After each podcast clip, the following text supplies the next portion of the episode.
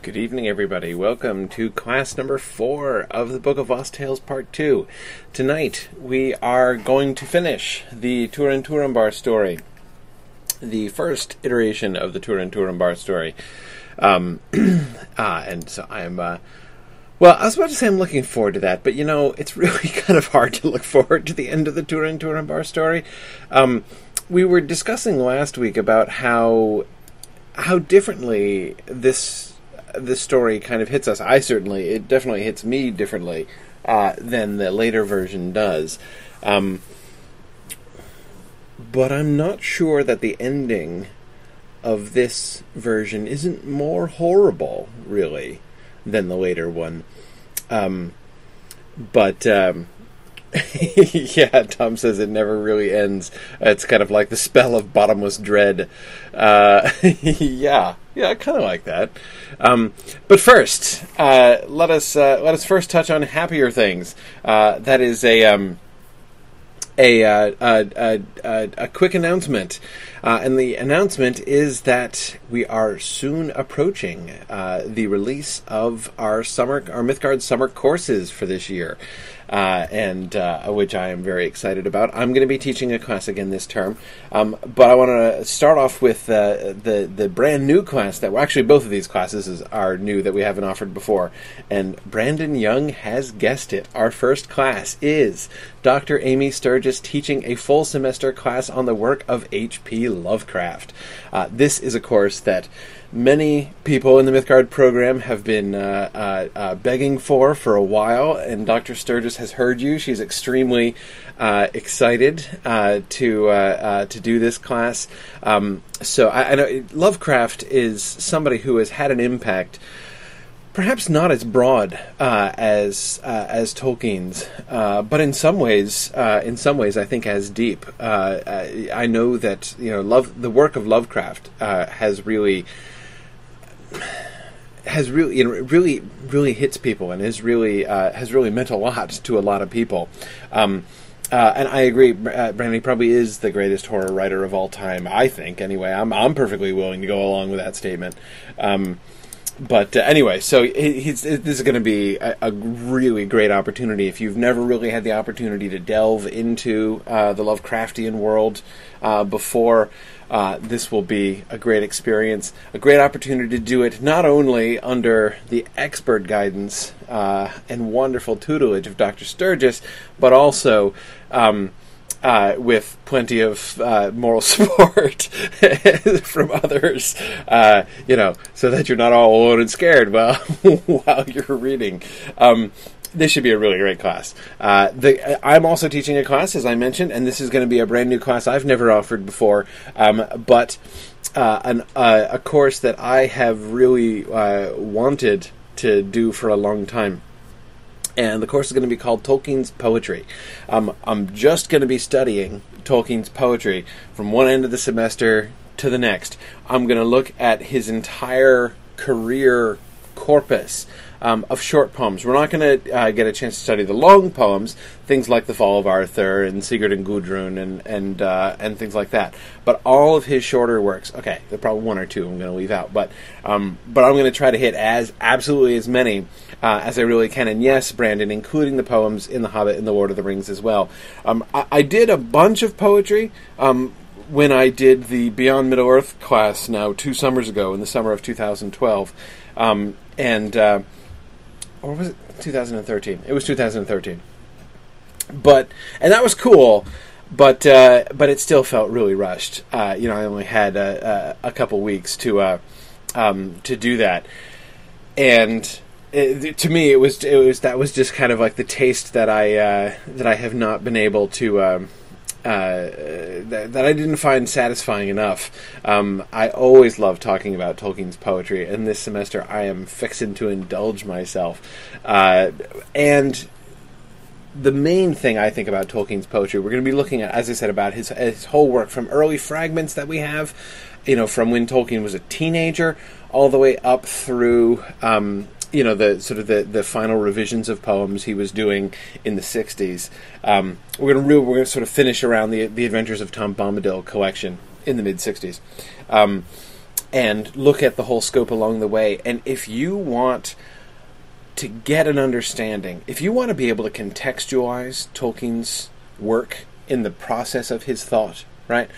I know that you know we're here we're doing Book of Lost Tales Part Two, right? Um, you know, but I know that the Middle Earth, the, the history of Middle Earth series as a whole, is really daunting uh, for a lot of people. It's you know, it's it's fantastic background. It's really fascinating to see how Tolkien's thoughts and ideas are growing over time. But I know that you know that the you know especially the reiteration of the different versions of the Silmarillion stories can be really hard to, to keep straight. And of course, many people have a hard enough time with just the published Silmarillion to kind of go back over multiple, uh, you know, often quite confusing and incomplete um, earlier versions of the Silmarillion story is, is often um, a little more than, than, than a lot of people want to do. But um, I think that this class would be a marvelous way to get a really good sense of basically how Tolkien's literary career went, where he started from, how his you know the sort of the directions in which his thought developed, how the Middle Earth stuff and you know how the Middle Earth stories grew out of his other thinking and how those all came together and where they led and how they came together with these other things that uh, that he was thinking of and the way that um, we can sort of see Tolkien like Niggle in his story Leaf by Niggle sort of tacking on these, you know, his other pictures around the edges of his great picture. Um, it's um, it's uh, it's very cool. Now, are we doing the Lays of Beleriand? No, not doing the Lays of Beleriand. Again, short poems, short poems. We're not going to do the alliterative Children of Hurin. We're not going to do uh, the Lay of Leithian. Um, you know, if we want if we want to do the Lays of Beleriand as a Mythgard Academy course, I'm totally cool with that. But I'm not gonna. Uh, we're, we're, just doing short poetry uh, in in the course. And again, my one of my primary goals there is to be able to give this kind of an overview, so that we really can go, you know, from like the 19 teens all the way forward to the 1960s. Really look at 50 years of Tolkien's life uh, in poems, which he was writing continuously all the way through there. Um, it's going to be uh, it's going to be really cool. So anyway, so that's the plan. Those are the those are our, lit classes. There are also maybe uh, upcoming soon some additional forthcoming uh, announcements about other courses that may be available, perhaps language courses. But I will hold off on those for now. Um, but those are going to be our literature classes for this coming summer, and uh, they're going to be awesome. So the the registration for those classes will open uh, within the next week or so, hopefully somewhere around then um, soon, very soon. Anyway, um, so I want to let you guys know that that's what's coming up. Um, now, we must steel ourselves and go back and look at the end of of Turin's story. Where I want to start. Well, where I want to start is shockingly where I left off last time, but I want to kind of take a second to contextualize that a little bit. Um, we were just looking at the fall of the Rodolfo, uh, of the Rodolphim I always screw up that name. Uh, anyway, fall of the people who will later on be the people of Nargothrond.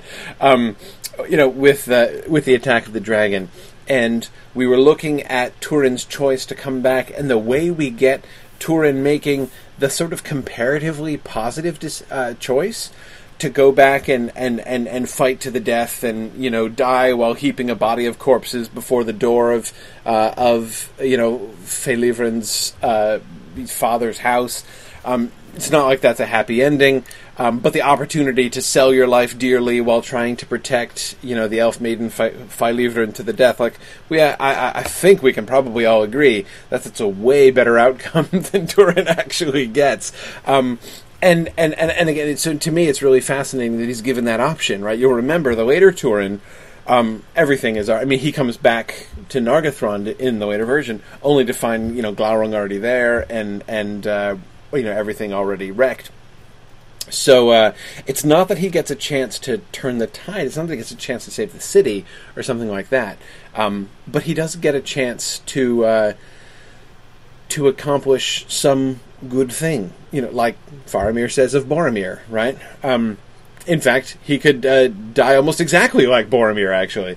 Um, uh, b- but um, uh, but he is not quite given that chance, and this leads to the moment where we see Turin, that is this Turin in this story, making what I think is the biggest choice he makes in the entire story. This is the moment that I think is, um, you know, I would argue that this is the real turning point. There are obviously lots of really important moments in Turin's life, his departure from his, you know, his separation from his mom, uh, you know, obviously the uh, the uh, the uh, you know bit of exaggerated or exaggerated aggravated I mean manslaughter that we got back in uh, the, uh, the, the the the caves of Artanor, um, the death of Beleg. Obviously, those are really important things, but we um, we haven't really seen him making a choice in that in in the same sense in which we see him choosing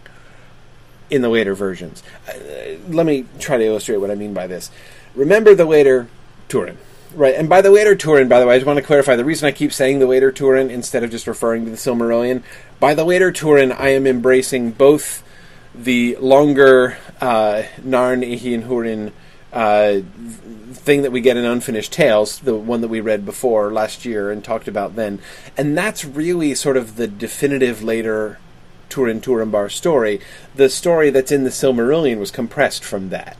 Um, that's that's the source of the Silmarillion version, and Christopher Tolkien deliberately chose to give a shorter version. Of course, as you probably know, it's all it's any it's still the longest chapter in the Silmarillion, but uh, but anyway, that's why he compressed it because he didn't want it to uh, completely overwhelm the entire rest of the book, and it's from the uh, it's from the, the, sort of a slightly developed version of the Narn that we get the the separate Children of Hurin. That's why he came back, I believe, Christopher came back and published the Children of Hurin later on because he wanted to give the full version of the story. And again, if you remember, those of you who took the Unfinished Tales class, the version in Unfinished Tales isn't quite complete because the Silmarillion version was already out there, so there are bits where he's like, and in this section, you know, and then you know we're going to skip over a whole bit because that it's pretty much the same here as it was in the Silmarillion.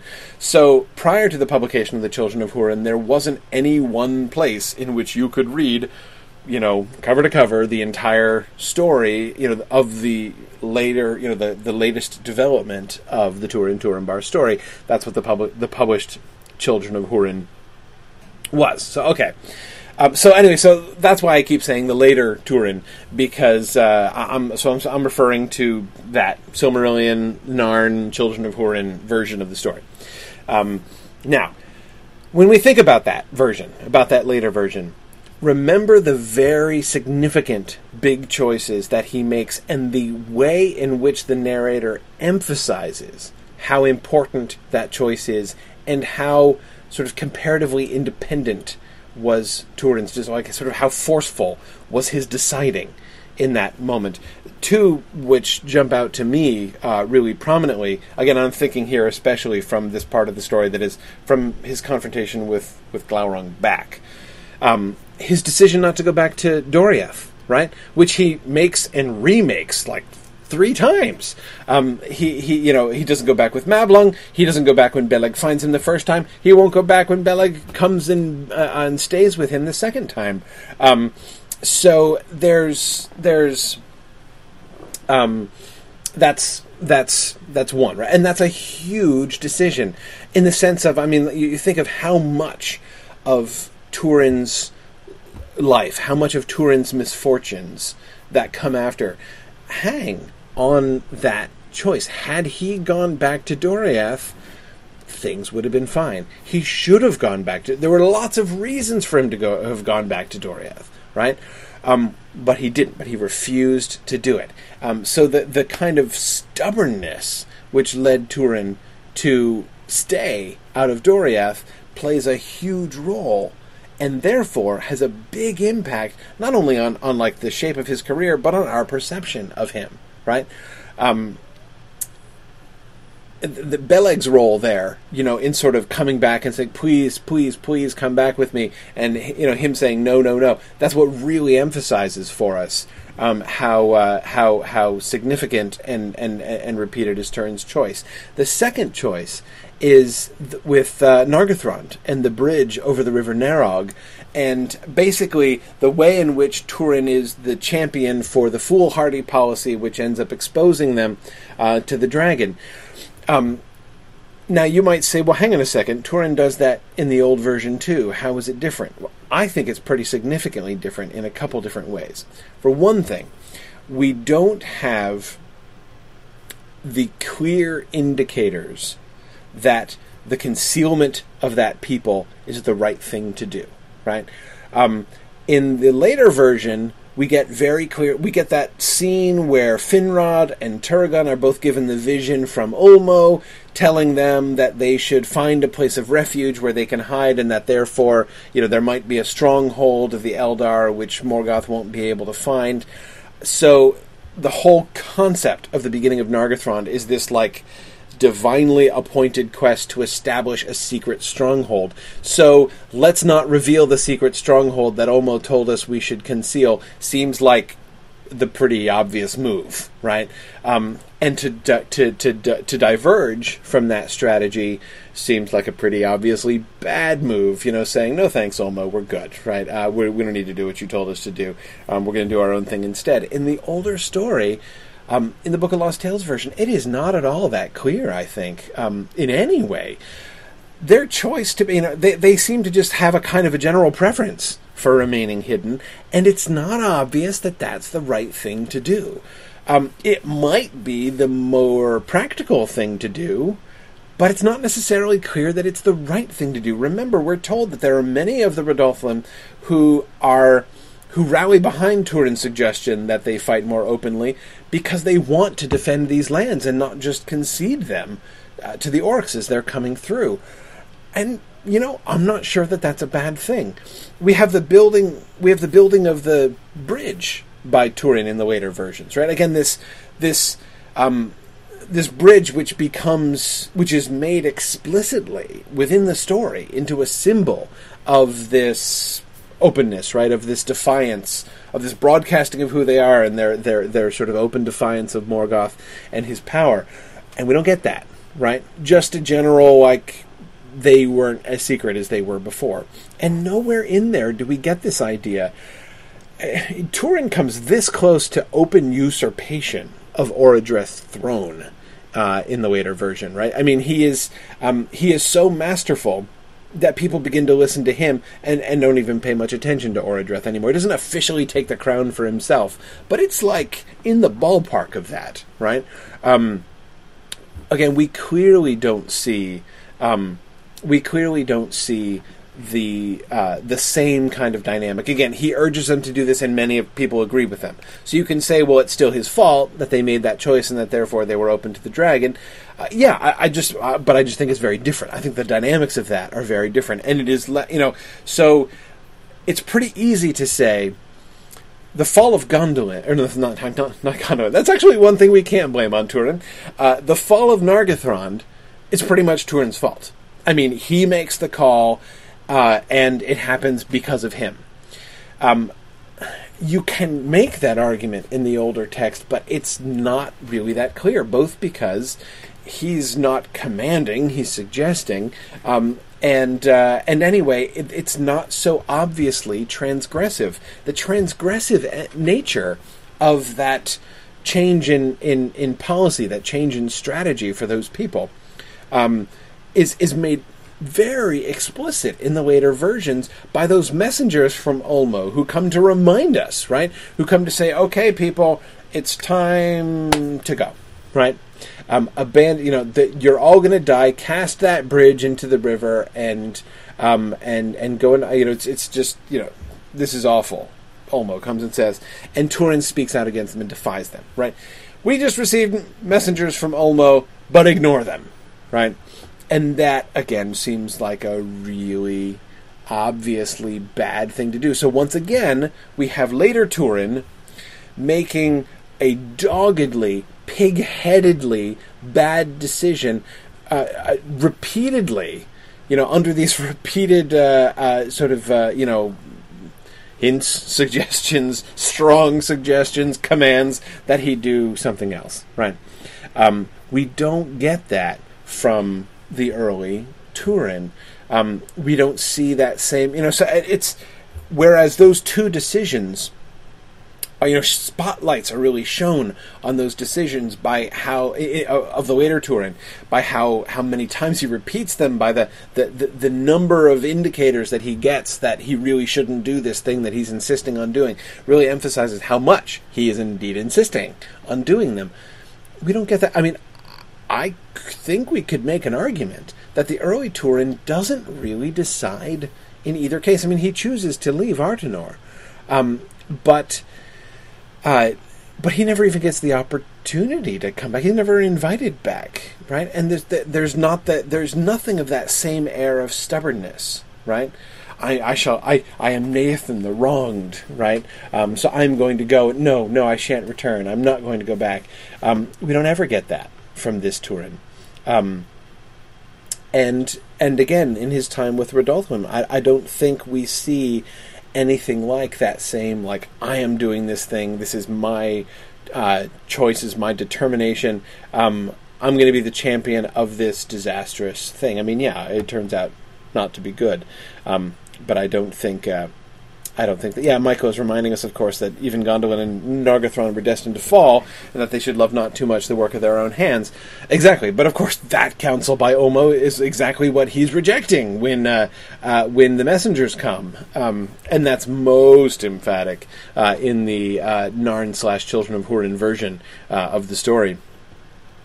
Um, yeah, so um, yeah, good, good. And Nick, I agree. The, uh, Nick uh, uh, Marazzo says in this version, the the you know the place which is not yet Nargothrond seems like more of a temporary, transient settlement, almost a hideout. Yeah, I agree. It's like the fall of it is not as big a deal. I mean, it, it, it's it's it's not that it's uh, not any kind of deal, but it's not like and the mighty Nargothrond has fallen. I, I agree. The whole thing is lower key, um, and. Uh, so the, the, the increased magnitude of the event, you know, of the fall of Nargothrond, um, is something which, again, I think really just emphasizes the significance of Turin's guilt.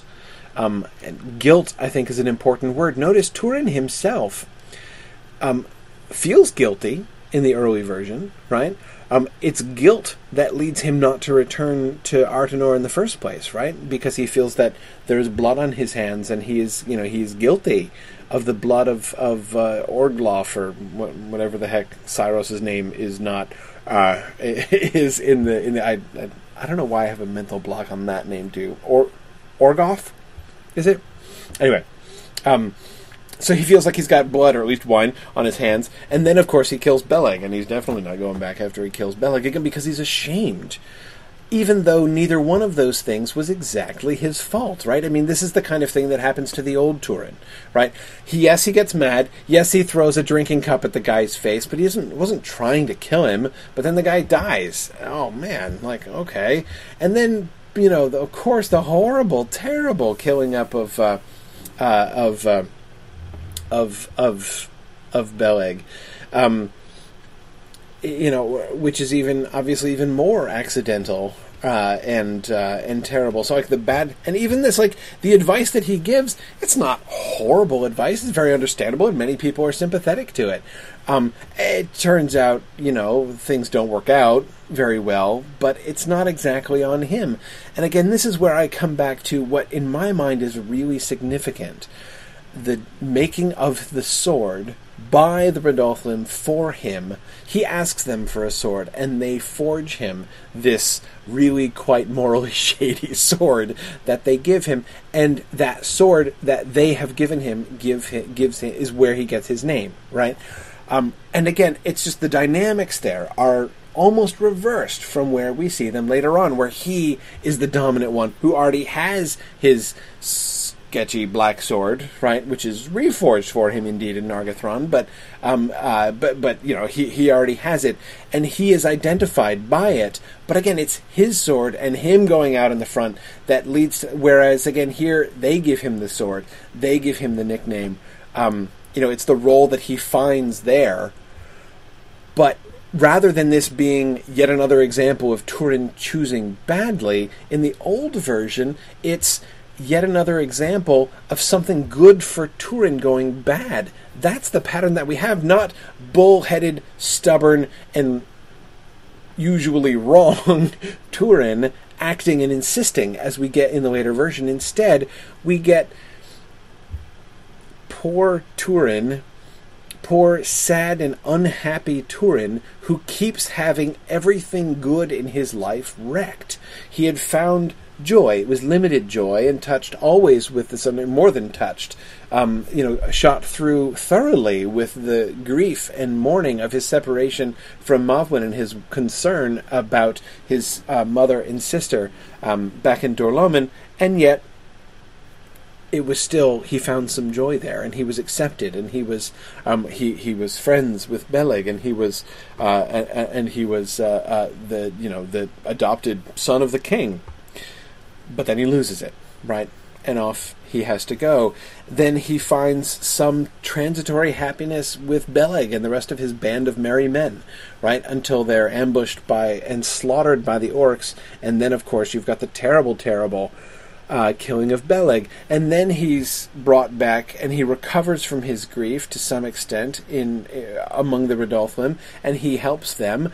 Um, and you know they are fighting together, and he he you know he finds a fair sister with all of the just skin crawlingly crushing horrible irony of that. I mean, I can't even read that line where it's like, and he had found a fair sister in Failivrin, and it's like, oh, the irony, just like, ah, uh, I mean, it's so awful. Um, but uh, but but he's found happiness a little bit, a, a, a version of happiness again, right? In another in another place where he is welcomed and and and and, and admired and loved, and and has people who care about him, and and then he loses it all again, right? That's the pattern that we keep getting here. Um, uh, uh, Mark Ingram was asking me if I would say that this Turin's bad choices add up to a whole Turin uh, on my Turin scale. See, I would never have invented the Turin scale of bad decision making if this were the only Turin we ever had, right? Because it's this is a story that is fundamentally, I think, not about Turin's choices.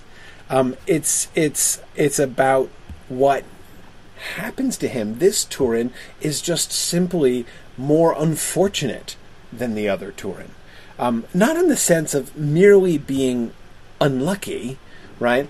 Um, though we're told that explicitly earlier earlier on, but just like the terrible things that happen to him, they're not um, they're not independent of his actions, right? It's not it's not like the, everything that happens to him is a pure accident, which has nothing to do with his own with his own will, with his own volition, but the way in which they're tied to his actions just make them more horribly unfortunate, like the manslaughter of Orgloff or Orgoff in the uh, uh, in, in in in the Elven King's halls in in in uh, in, in halls. Um, like yeah, he did it, but the, the, the, death, the actual death, is just a misfortune, um, and it's um, uh, it's uh, it's too awful. Tom was asking if uh, uh do I think that uh, the sketchiness of the sword suggests that those who forged it were sketchy too in some way? You know, Tom, it's hard to avoid that conclusion, and it's one of the things. Notice what happens, Tom, in the later versions, right? The later Turin's sketchy sword, which Beleg has originally, is indeed forged by a sketchy person, right? Uh, it's the it's it's the it's the the product of Eöl, the Dark Elf, and you know right away they're you know Thingol and Melian are like whoa some of the sketchy spirit of the smith uh, is in this sword. Like be careful with this sucker because you know there's there's sketchiness afoot in this sword right? We don't get anything like that in this earlier version. Um, and I don't know if it's because Tolkien himself too was thinking this was was thinking the sword was kind of sketchy and didn't want that sketchiness associated with Rodolphum or the later um, uh, the the later people in Nargothrond, so he shifted that off. I, I mean, I don't know. I don't know if that was his motivation. Um, but Tom, in the context of this story, it's hard to resist, in my mind, the idea that the sketchiness and aggression of the sword is, you know, related at least to those who made it. And that's why it's one of the reasons why to me though it seems like a small deal the fact that they forged him his sword instead of him bringing it in to me has a pretty big impact. And it's why it really affects my reading of this portion of the story entirely. Because that the fact that they forged him this bloodthirsty, super malicious sword suggests, at the very least, a much greater buy-in to the "let's be aggressive and open in battle" plan uh, than we got uh, th- than we get in the later version, um, and uh, and possibly you know sort of an indication that. Uh, um, that, uh, that that again they didn't take all that much convincing, and it's not really on the uh, it's not really on the shoulders of of Turin so much. Kay says uh, this is this seems to be Turin the hapless rather than Turin the reckless. Maybe, um, yeah, yeah, yeah. Um, I, I um, that seems to me right. I mean, the hapless is a word that I um, um, that I have been thinking about a lot actually um, while reading this version. Yeah, yeah. Um, oh, sorry, Tom. Uh, no, that, was uh, sorry, it was a different Tom. Tom Tom Hewitt was the one who was saying about uh, the this is raising the issue of the sketchiness of the forging, not not Tom Hillman. Sorry, I want to make sure uh, give uh, proper credit there. Um, uh, good, good. Okay. Um, all right. yeah, and Nancy's pointing out that you know Turin definitely did act unjustly in being violent to he who is not Saeros, um, even if he didn't intend his death. And you're right, Nancy. That's exactly what kind of makes it so horrible, right? Is that he, he is guilty. Not guilty of intent. I mean, what happened was far beyond his intention, and he didn't mean that, and it was. But he did do it, right? He is guilty. Uh, you know, he caused the guy's death, and although he's. Um, you know he's he's he's not, he's he's let off on the murder charge. Um, uh, uh, you know, but but still, I, that, to me, that doesn't uh, lessen the sense of, of, of, of, misfortune, but increases the sense of misfortune because he has actual and undeniable guilt, even though his intentions weren't awful. Um, and that's worse. I mean, of course, the Beleg slaying is just the absolute worst example of that, right? I mean, he killed Beleg, right? It's he did it, um, and knows that he did it, and you know carries that grief with him too, um, uh, and the self-loathing. But you know, it kind of in in this other sense, it wasn't uh, it wasn't his fault. Um, yeah. Um, yeah, good. Uh, Tom Hillman says um, all occasions conspire against him. Uh, that's that's I think exactly right. But all of this was lead up to uh, the the choice, the real choice that he actually makes. Right. Um, his first big decision. I think his first big decision in this story, um, and that is what he does in response to Glorund's words. Then was Turambar aflame with sorrow and with shame. This is the, the you know the, the Glorund has just told him about his mom and sister and how awful it was that he hasn't been back there and everything, all all that stuff. Um, with sorrow and with shame, for the lies of the worm were bar- for the lies of that worm were barbed with truth, and for the spell of his eyes he believed all that was said. Therefore, his old desire to see once more Mavwin, his mother, and to look upon Nienori, whom he had never seen since his first days, grew hot within him. And with a heart torn with sorrow for the fate of Failivrin, he turned his feet towards the hills, seeking Dor-lómin, and his sword was sheathed. And truly it is said, Forsake not for anything thy friends, nor believe those who counsel thee to do so. For of his abandoning of Failivrin in danger that he himself could see came the very direst evil upon him and all he loved. And indeed his heart was confounded and wavered, and he left those places in uttermost shame and weariness. Notice the even handedness of the judgment of the narrator. And I mean, and first of all, notice the fact that the narrator is making a judgment here right? A very explicit judgment. In fact, the narrator is interrupting the story in order to do commentary on the story, right? And truly it is said, forsake not for anything thy friends, nor believe those who right? There's like there's like the take home message, right? We are in no doubt about how we're supposed to be interpreting what just happened, right? Um, Turin was wrong to do this. But at the same time, this is not mere condemnation, right? This is not the narrator being like, and once again, Turin has screwed everything up, right? That's not what we get here at all. Notice that it begins and ends with engaging our sympathy on Turin's behalf, right? His his uh, emotions are being manipulated, like not just like by somebody who's talking to him and bringing up things that make him upset, but but like he's under a spell here, right? Um, and, you know, for the spell of his eyes, for the spell of the worm's eyes, he believed all that was said. Um, so part of his decision is influenced by the fact that he believes Glorund's words because of the power of Glorund's will, because of an, act, an actual enchantment that is placed upon him through the eyes of the worm. Um, and, and notice the nature of the enchantment, right? Notice the, the consequences of of the worm's influence over him, and that is his desire being inflamed, growing hot within him to see his mother and his sister again. Um, and of course, we remember the context of this. This was his first sorrow, his separation from his mother, and his later his his you know better than a decade long um, anxiety over them and what has happened with them. That is just I'm just saying over a decade, just while he was in while he was in Artanor. Um, but that is what's being inflamed, right?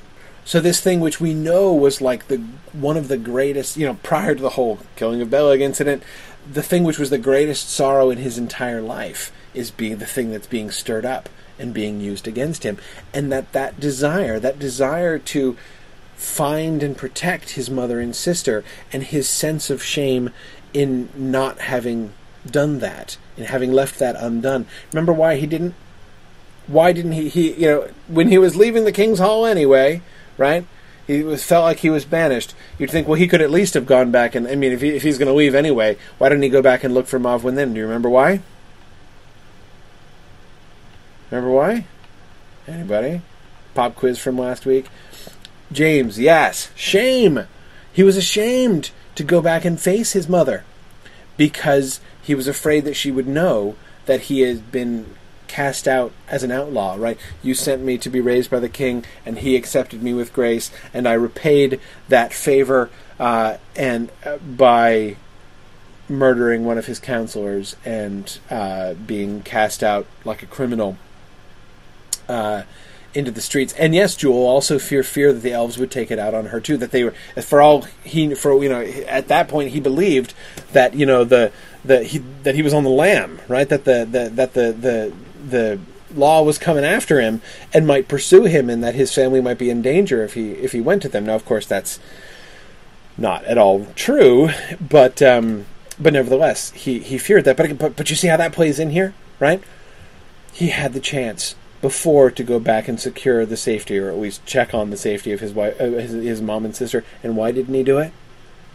Because he was ashamed of himself, right? And so now, like, how much, like, doubly, he's feeling this longing and this shame, right? That like I didn't do it when I had a chance, and the only reason that I didn't was that I was like feeling like because of my own pride, like uh, because I was feeling sorry for myself, and like how pitiful must that look now in retrospect? Uh, you know, as he's present, you know, being presented in this light with the fact that he's been neglecting his mother and sister, you know.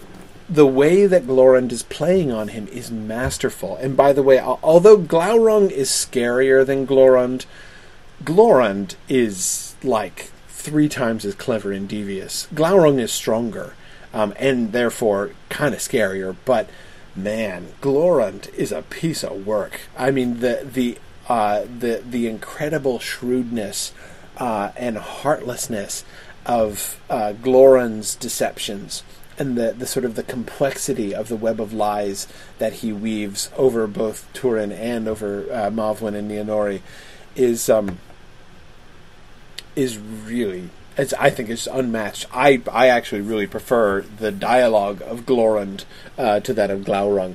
Um, just for uh, for the the the, the sheer um, wittiness. Christopher Tolkien says that he thinks that uh, by his um, uh, you know by the, the the by cutting back on the speech of the dragon in later versions, he makes him very much more intimidating.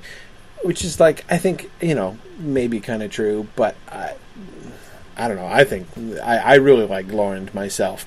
Um, yeah, Patrick Summer says Glorund just exudes pure malice, uh, not merely strength and power. I agree, and he's so obviously smart. I mean, it's the it's the incredible um, intelligence and cunning. Uh, I mean, we're told that Glaurung is cunning, um, but Glaurung, I mean, he's, he's, he's not half as cunning as Glorund was. Um, it's uh, it's uh, it's amazing. Um, much more of a schemer, I agree, Lauren. Um, Anyway, okay. Um, but the, but going back to this, because I said at the beginning and the end, in between, you know, surrounding this clear condemnation of his action, right? Um, we get first what I consider a very sympathetic introduction to it, right? Showing how understandable it is that he would make this, and also how much he is under the influence of the dragon, and how exactly the dragon is playing on him, and then the business that we get at the end. And indeed, his heart was confounded and wavered, and he left those places in uttermost shame and weariness. Um, I think, uh, yeah, someone was asking, Karita was asking, is he ashamed because of abandoning Failivrin or because he feels like he has abandoned his mom and sister? Both, I think. Um, in the context, I think it's pointing especially to Failivrin. Um, uh, Again, just going back up to the beginning of that sentence, and truly it is said, Forsake not for anything thy friends, nor believe those who counsel thee to do so. For of his abandoning of Failivrin in danger that he himself could see, came the very direst evil upon him and all he loved. And indeed his heart was confounded and wavered, and he left those places in uttermost shame and weariness. The context of that sentence, to me, makes it pretty clear that this is not he's forgotten about Failivrin and he's just like incredibly feeling incredibly ashamed about his mom and sister. I do think he's feeling shame about his mother and sister. That seems to be one of the things in the top part that's really driving him. But his shame at the end, I think we're seeing the division of his own heart. Right.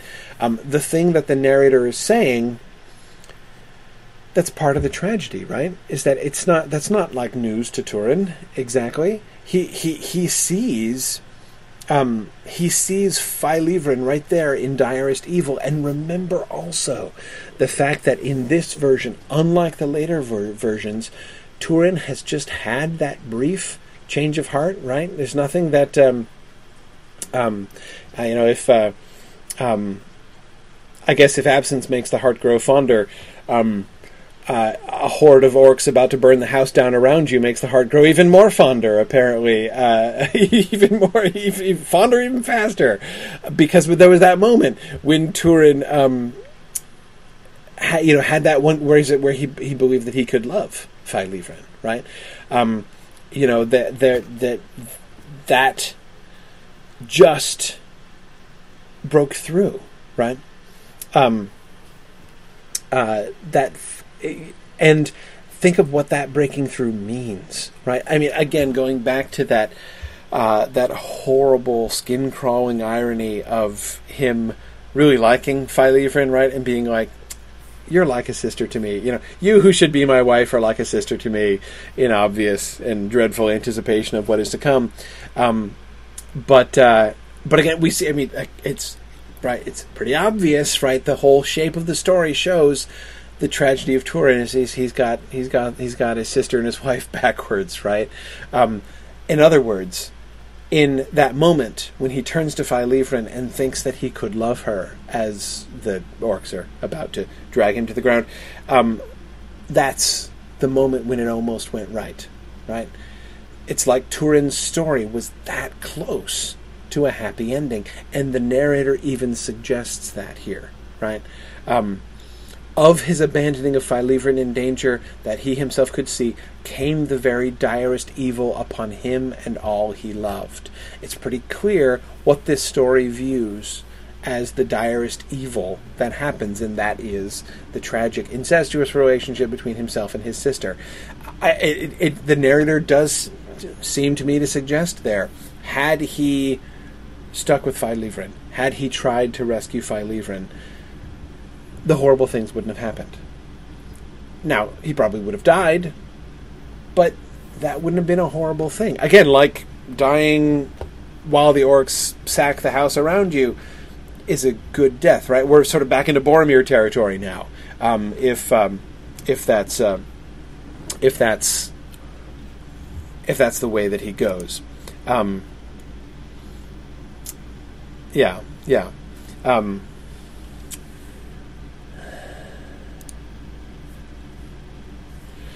yeah. Anyway, um, okay, so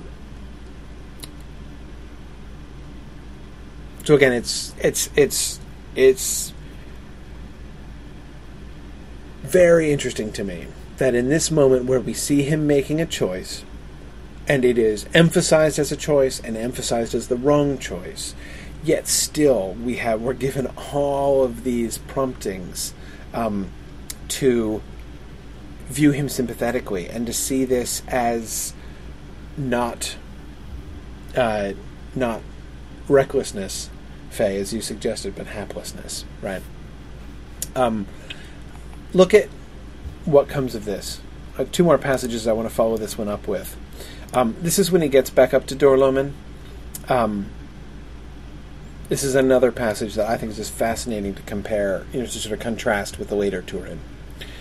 Um, this is when he so he's gotten back to to Dor-lómin and said, uh, you know, said that he's looking, you know, he's he's talking to people and saying he's looking for his mom and sister, and and uh, they're they they can't believe that anybody made it across the borders, right? Then Turambar was in perplexity at this, and he doubted the deceit of the dragon's words. Yet he went now in hope to the dwelling of men and the house of his mother, and coming upon homesteads of men, he was easily directed thither.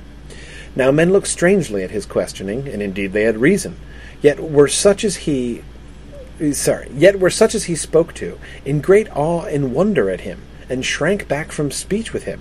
For his garb was of the wild woods, and his hair was long, and his face haggard and drawn, as with unquenchable sorrows, and therein burnt fiercely his dark eyes beneath his dark brows.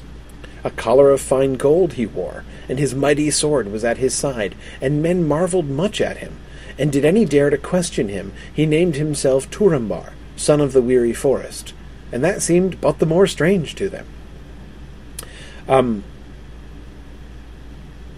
what's emphasized about him? One thing that I think is fascinating about this moment is that in the um, yeah, no, Arthur, that's not Tevildo's lost collar. Uh, Tevildo hasn't lost his collar yet. Um, uh, but anyway, um, uh, uh, uh we get that description of him at this moment, right? What do we see? What do we see in this in this description? What what is emphasized here about Turin when the when the people of Dorma, of Dor-lómin look at him? What do they see? What does this passage tell us that they see? Good, yet James. That's uh, the the the that's the very simplest thing, right? That we have to sort of reconcile. His wild looks and the contrast with his clothing, James says. Um, on the one hand, he looks like a vagabond from the wilderness, right? Um, his, his, garb was of the wild woods, and I don't think this means like I'm dressed like Robin Hood, right? But rather means like I'm dressed in rags, um, like a like a like a wanderer who who can't doesn't have access to any clothing, right? So he's he's dressed in rags, and his hair is long, uh, and you know the dude whose name is not Saeros would be, I'm sure, simply appalled at his coiffure, right? Um, uh, and his face is haggard and drawn, and his eyes burn fiercely. But, as James points out, we have the contrast, right? Um, he's got this gold collar and this mighty sword at his side both of which, and I don't think, by the way, the mighty sword at his side is like a little bit scary, but even more, I think in the context of that sentence, I think the primary emphasis is that it's a sign of wealth. Um, remember that um, in older cultures like this, like in old Anglo-Saxon or, or, or, or old Norse culture, your sword is the you know heirloom that's passed down from father to son. If you have a great and mighty sword, that's a sign of of of of of, of stature. Uh, you know, probably of good family. Um, that you know, it's wealth. I mean, if you've got a really good sword, that's um, uh, that's a, a, a really. Uh, I mean, it says a great deal about you um, if you have a mighty sword. So it you know so the gold collar and the mighty sword both say the same thing. Like whoa, on the one hand. you know those two things. You know, if I met somebody else who was wearing a gold collar and, and a sword like that, I would guess you know he was probably a king or something, um, and so it doesn't fit with the rags. This, by the way, is one of the one of the really quite silly things about um, a lot of medieval films, but Peter Jackson's films do this all the time. Like in the Lord of the Rings films, when the Rohirrim are all coming together and like handing out swords, they're always doing that. Like it's the sword distribution center, right? It's not how you know an Anglo-Saxon esque culture would be handling swords. Um, like they don't have them, and uh, and like the king has you know hundreds of them to give away. Um, it's it's kind of uh, it's kind of ridiculous. Yes, uh, uh, Tolkien uses the word weapon take, but that's not what it, you take your weapons to it. You don't you don't go there in order to be to, to have uh, weapons uh, distributed to you. Um, take your weapon and get over here is what it means. Um, but anyway, uh, so so anyway, so the point is they don't know what to do with this guy, right? And it's they don't know how to understand him. And then he says who he is right? Uh, my name is Master of Doom, son of the weary forest. And that seemed but the more strange to them. Yeah, yeah, I bet it did. Um, uh, Sarah asks, why don't they assume he is a robber? A really good question, right? I mean, th- th- there is a way in which, like a vagabond from the woods might have a gold collar and a really nice sword, and that's if he looted it off the corpse of a rich guy that he killed, right? Conceivably, but yet they don't seem to respond to him that way. They don't seem to classify him as uh, as as dangerous vagabond, um, but rather. Uh, but, and I don't know that there seems to be again sort of something about him. Um, what we have is men marveling much at him. I don't think that that means that they're they're not afraid of him. I mean, they uh, um, uh, see, men marveled much at him, and did any dare to question him? suggesting that many of them did not indeed dare to question him. So there's clearly some intimidation, but again, it's not like you know rumors that he's a that he's a highwayman are following him, right? Um, because there seems to be something else about him. Um, that is one category in which both his rags and his riches um, would simultaneously fit. Well, maybe probably a highwayman would steal the nice clothes that that rich man probably had also. But anyway, whatever. Um, uh, maybe he's a crazy highwayman. Um, but um, but nevertheless, there's something you know. Notice also how that description with his face, his face is haggard and drawn as with unquenchable sorrows. Remember also the cultural context, right? The sort of political context um, of the people of Dor-lómin, right? They're a conquered people um, who are living in what Melko has made basically into a very large ghetto into which the men are being cooped. Um, and that's why they're kind of shocked when they hear when he's like, "Yeah, I came from outside, and I'm wondering if anybody left." And they're like, "Dude, what the heck are you talking about? Um, we can't leave." Uh, so, uh, so that that is to say, although you're right, Sarah, that robber or highwayman or you know whatever is one interpretation that would fit a guy who has both rags and riches. They're a conquered people, right? And so when you are being oppressed, people who are on, you know, uh, somebody who is on the run is not necessarily, uh, you know, might possibly be on your side. Um, and it seems that his uh, haggard and drawn as with unquenchable sorrow's face um, seems to perhaps influence them um, to some extent as well. Um, but uh, anyway, okay. So, but but but here the thing I the thing I, notice his name here, right? And notice the significance. We've already talked about how late Turin names himself all the time, right? He's already by this time in his life, late Turin has already given himself like five different names. Um, the Turin in this story only gives himself one name, Turambar, right? He takes that name on purpose. Um, but we were looking last time at the the contrast between how he takes that name for himself in this story versus later on. You know, later on it's an act of defiance, right?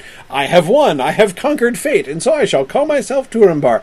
And in the earlier version, where he names himself Turambar as basically an indication of his choice to die, right? Where he's he's going to escape his fate in the only way that he knows how, um, by attempting to compel Glorund to kill himself, or to kill him. Uh, attempting to get uh, Glorund to kill himself would be a pretty neat trick, but um, uh, but yeah, so he, he's he's basically trying to die in order to escape uh, his fate. Um, so even that is, is not nearly it's it's a sign of despair, not um, not not arrogance. Here, you know, it, it's possible to look at this passage and say, well, now that uh, now that old Turin um, uh, is, you know, now that early Turin, I should say, now that early Turin is uh, uh, getting the hang of naming himself, you know, he's really taken off with it, right? Now this is now the second name he's given himself in, in like four pages, but but I don't think so, right? Um, Son of the Weary Forest. This is not. It's not really about him exactly. Um, Son of the Weary Forest is just more like a description of where he came. Again, you think of the names that that later Turin gives himself, and they're all about him, right? He's describing himself.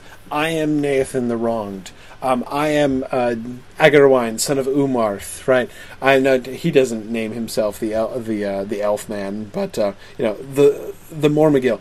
Um, these are all names which are like this, and then he names himself when he names himself Wild Man of the Woods, right? He names himself Woodwoes when he names himself Turambar, right? These are all things where he's fundamentally saying like, "This is me." Like I am describing the most important thing about myself.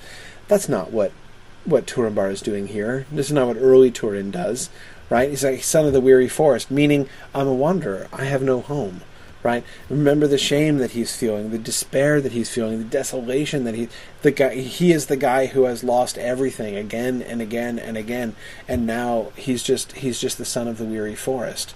Um, in this sense, this is not about him, right? He's much less focused on himself. He's, he thinks less of himself than the later Turin thinks.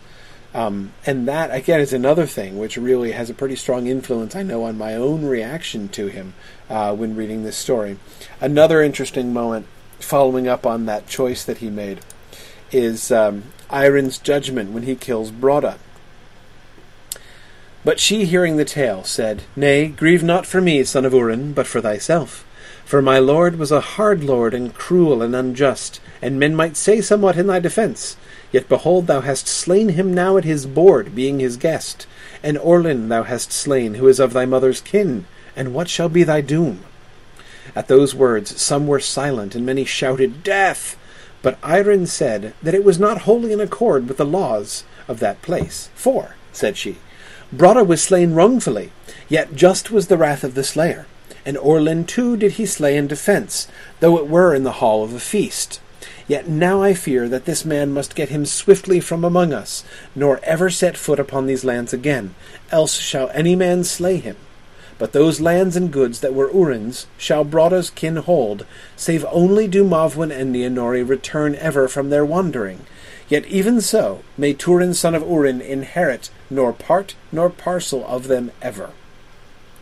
Now this doom seemed just to all save Turambar, and they marvelled at the equity of Airin, whose lord lay, lay slain, and they guessed not at the horror of her life aforetime with that man. But Turambar cast his sword upon the floor, and bade them slay him. Yet they would not, for the words of Airin whom they loved, and Airin suffered it not for the love of Mavwin, hoping yet to join those twain, mother and son, in happiness and her doom she had made to satisfy men's anger and save Turin from death. Um, okay. Now, on the one hand, now I, I, I too marvel at the equity of Airin in her judgment here. Um, this is an immensely fair and even-handed judgment. Um, notice how she is, on the one hand, recognizing what Turin did was really wrong. And by the way, now following up on the really bad decision that he did make in going in in you know leaving Failivrin and coming up here, he this has led to his now committing his first genuinely wicked act. Uh, this is the first really bad thing. I mean, okay, yeah, like he killed a guy. He killed uh, the dude whose name is not Saeros, but that was an accident, right? He attacked him. He didn't mean to kill. I mean, we've been over that. This is different from that, right? I mean, he stands up and murders this guy in his own hall, and as uh, as Airin points out, and is a huge deal he doesn't just kill him on purpose, meaning full well to kill him. He kills him at his own board as a as host, right? It, he, he's welcomed Turin in, and he has given him food at his board, and Turin rises up and kills him in his own hall. That's really bad. But at the same time, Brodda his wrath, that is Turin's wrath against Brodda, was just. Brodda had done him a wrong, and uh, and you know, so so you know, Airin is saying is willing to say we can understand why he did this. I'm going to punish him, but not with death, because his wrath uh, his wrath was just. Did Brodda, you know, was the killing of Brodda a bad thing? Yes. Did Brodda deserve what he got? Yes, yes, he probably did. And Airin is like, don't even get me started on how much this loser deserved what he got, right? Uh, but uh, but nevertheless, you guys don't even know how much this guy deserved it.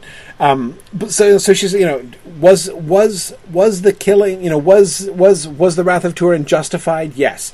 Was his action accept? It was absolutely not acceptable. It was a, it was a very wrong thing to do. It was a terrible thing to do. But since there was uh, cause, you know, there there was a uh, uh, uh, very understandable cause for his wrath. He's still going to be punished. We're going to banish him, right? And then what she does with the property, I mean, this is brilliant, right? Urin's property is going to be given to the kin of Brodda, right?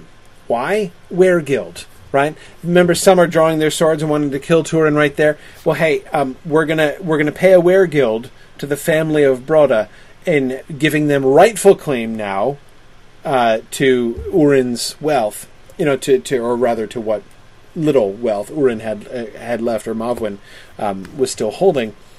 Um, but if Mavwin and Nienori come back, the kinsmen of Brodda have to give it back up to her. And they can't complain that the weregild is being taken away because it was wrongfully seized from Mavwin in the first place, and so therefore it is only a just restitution of the crime uh, for for the crime that Brodda himself had made. Um, so again, you know, it's like you know, so you, you know, you kinsmen of Brodda can't can't you know, be complaining that justice wasn't done for you for the death of your kinsman Brodda because you're being paid a weregild. And if that weregild gets taken away later on, you have no ground on which to stand because that money was unlawfully taken by Brodda in the first place, and it is a just sentence against him and his kin that that money that they should not be allowed to keep. Uh, that, but, but Turin is not going to be able to inherit any of it under any circumstances right? Um, lest the killers of Brodda then say, "Oh, sure, let's give the weregild for our dead kinsman back to his murderer." We're not having that, right? Um, so no, no, no, none of it goes to the murderer. I mean, it is, um, uh, it is a an amazingly, uh, uh, I mean, I just, I, I, I think that the the cunning of this. Uh, Nancy uh, Fosberg says that uh, Airin is maybe the most admirable person in this story.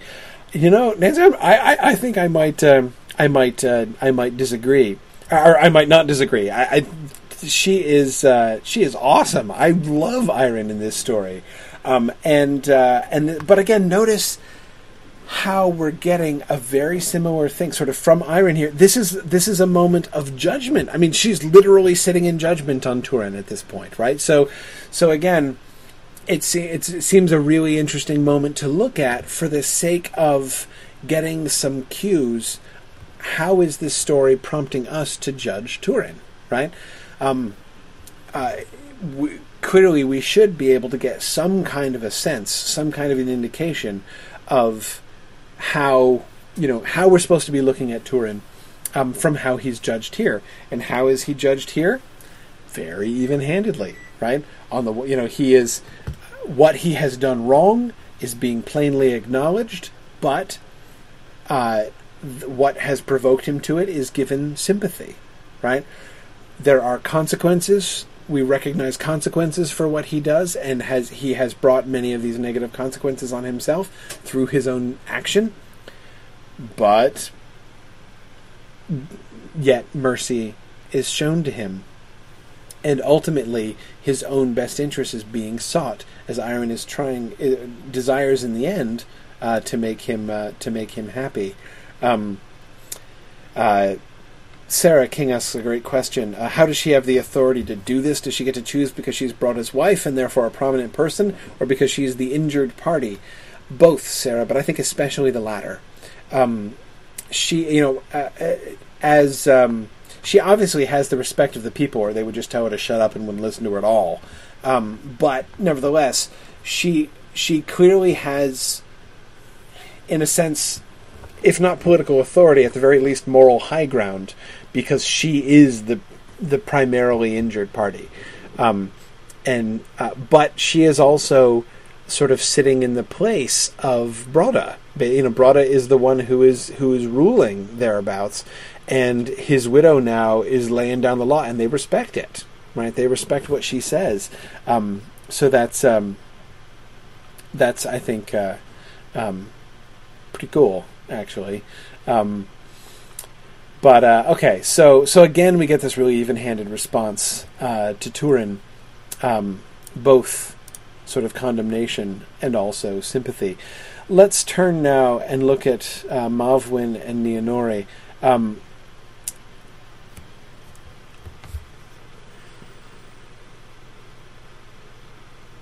I'm not sure how to characterize the difference between Mavwin and Morwen, and between Nienori and Nienor. Um, both of them strike me as what, Mavwin is still proud, but she seems less. I don't know, less haughty, less dignified than Morwen. Um, less sort of on her own dignity. Um, and um, um, Nienor or ne- Nienori is more. She's very headstrong in uh, uh, in in the later version, um, and strong-willed, but seems to me even more willful and independent um, than the Nienor of the later story. Um, notice the difference between um, the way in which the trip out to go visit the dragon um, is initiated in these two versions, right? Morwen in the later version just basically says, I'm going to go and find out what happened to my son. Y'all can come with me if you want, right? But I'm I'm going to go do this. And Thingol is like, let's uh, send her an escort and try to keep her safe, and maybe even convince her not to do this. Um, Mavwin basically manipulates Tinwelint into thinking this is a good idea, right? Into basically going on his own um, uh, to go fight the dragon. Um, and that's a much more significant accomplishment. Um, and Nienori, or Nienor, the later Nienor, is sort of stubborn in going along with them. Nienori shows even more, um, even more feistiness, I think, uh, and she uh, I love the way in which she actually successfully defies the dragon, um, and and at least briefly breaks his enchantment. Um, she momentarily overcomes his will. We hear in the later story that Nienor struggled against the will of the dragon, but in the end she wasn't able to do anything.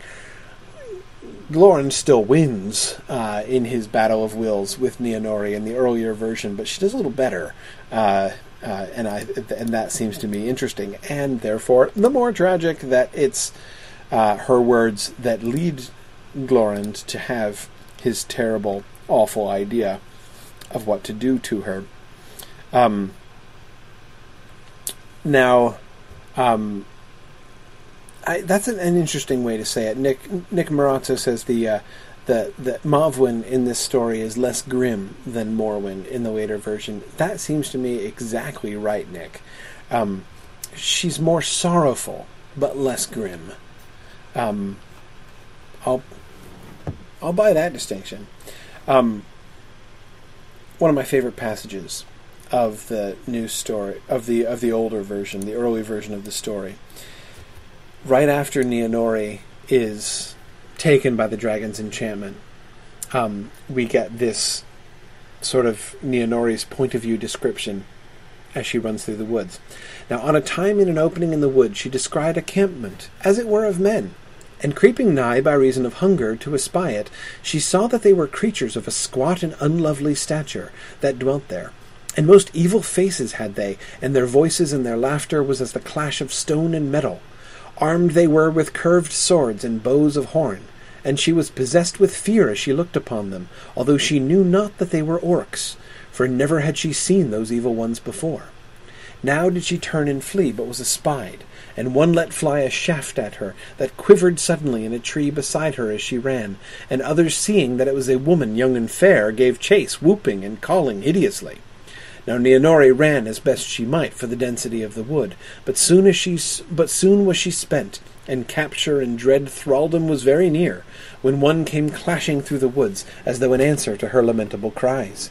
Wild and black was his hair, yet streaked with grey, and his face was pale, and marked as with deep sorrows of the past. And in his hand he bare a great sword, whereof all but the very edge was black. I love this description. Um, first of all, by the way, um, this is one of the very few descriptions of orcs that we get, like ever. Um, uh, Tolkien describes orcs shockingly seldom, actually, um, but um, in the Silmarillion, almost never. So this is uh, this is and and certainly one of the very earliest descriptions we've heard about orcs, but we've never really seen them. Um, so. Um, uh, so uh, this is a fascinating passage, even if only for that reason, for the reason. But uh, there are two things that she sees, right? Which we get described to us as if we too didn't know them, didn't know what they were. The orcs and Turin, right? Um, and you know they're not exactly the same, um, but again we sort of were invited to see them as she sees them, not understanding what either one of them are. Um, yeah, Nick says if the text didn't name them orcs, they m- may have been confused with dwarves. Yeah, Nick, when I was, um, uh, I mean, I remember reading this for the first time and thinking they were dwarves, especially because they use the word unlovely, right? Creatures of a squat and unlovely stature. Um, unlovely is the word that's used, of course, in the published Silmarillion to describe the Naugrim, the dwarves, when they first emerge um, and are, are met by the elves in the Silmarillion. Um, uh, so uh, you know, so yeah, like squat and unlovely. I was like, oh, she met dwarves. That's kind of random, right? No, no, actually, they're orcs. Um, orcs and dwarves are not unlike one another. Um, keep in mind two things. First off, the history, the background says dwarves are generally evil. Um, that is the Norse background, which is the place where we seem to be living here primarily um, in the Book of Lost Tales. Um, dwarves are bad guys, almost universally. Um, the sense of like the good dwarves, the noble dwarves, who are maybe misunderstood by the elves, is a later thing. In fact, it's one of the most remarkable shifts in Tolkien's entire literary career. The appearance of the good dwarves, the not wicked dwarves, in Bilbo Baggins's parlor. Um, you know, when when that happens in like around 1930, it they come out of the blue. The, the, the dwarves had always been explicitly categorized with orcs and other servants of Melko in these early um, in these early stories. Um, it uh, yeah, Yana was just pointing this out too. Um, it so so the, the, idea that the dwarves would be primar- would be orc like and primarily evil in the early stories. That's not the shock. I mean, it, it's sort of a shock from the perspective of later Tolkien writings, and for you know people who only know the Lord of the Rings and are thinking about Gimli all the time. But it, it's the good dwarves that are a shock as far as a departure from uh, kind of folklore tradition in that way. Um, uh, uh, let's see, uh, B Scrivener is it Brandon? I'm trying to remember your first name, but anyway. Uh, uh, Mr. Scrivener says, "Is it the first appearance in literature of good dwarves?" No, um, no, there had been good dwarfs before. I mean, uh, don't let's forget that at almost exactly the same time uh, The Hobbit was being released, Snow White and the Seven Dwarfs was also being released by Walt Disney. Um, so friendly dwarves were in the air at that point, um, uh, which actually Tolkien strongly disliked. Um, yeah, Nancy, they were always within months of each other. Um, uh, it was a it was a big deal. Um, and I've told this story before, but just pick, try to picture to yourself. C.S. Lewis and J.R.R. Tolkien went to Snow White and the Seven Dwarfs together. I would have loved to sit with C.S. Lewis and J.R.R. Tolkien watching uh, Walt Disney's Snow White and the Seven Dwarfs in the theater. Um, but anyway, yeah, yeah. Um, anyway, so um, uh, okay. And I don't know, did they throw popcorn? No idea. Um, but uh, neither one of them were big Disney fans uh, in general, so I don't think he. I, I, I, doubt they neither of them really liked it. Um, but um, uh, but anyway, yes, uh, yeah, Nick. I think that he it was one of the reasons that he was sort of especially grumpy about Disney because uh, it's not just that the stories came out at the same time, but Walt Disney from the very beginning um, was really really good at merchandising, um, and um, you know the whole like being flooded with you know promotional merchandise and uh, knickknacks and things related to a film.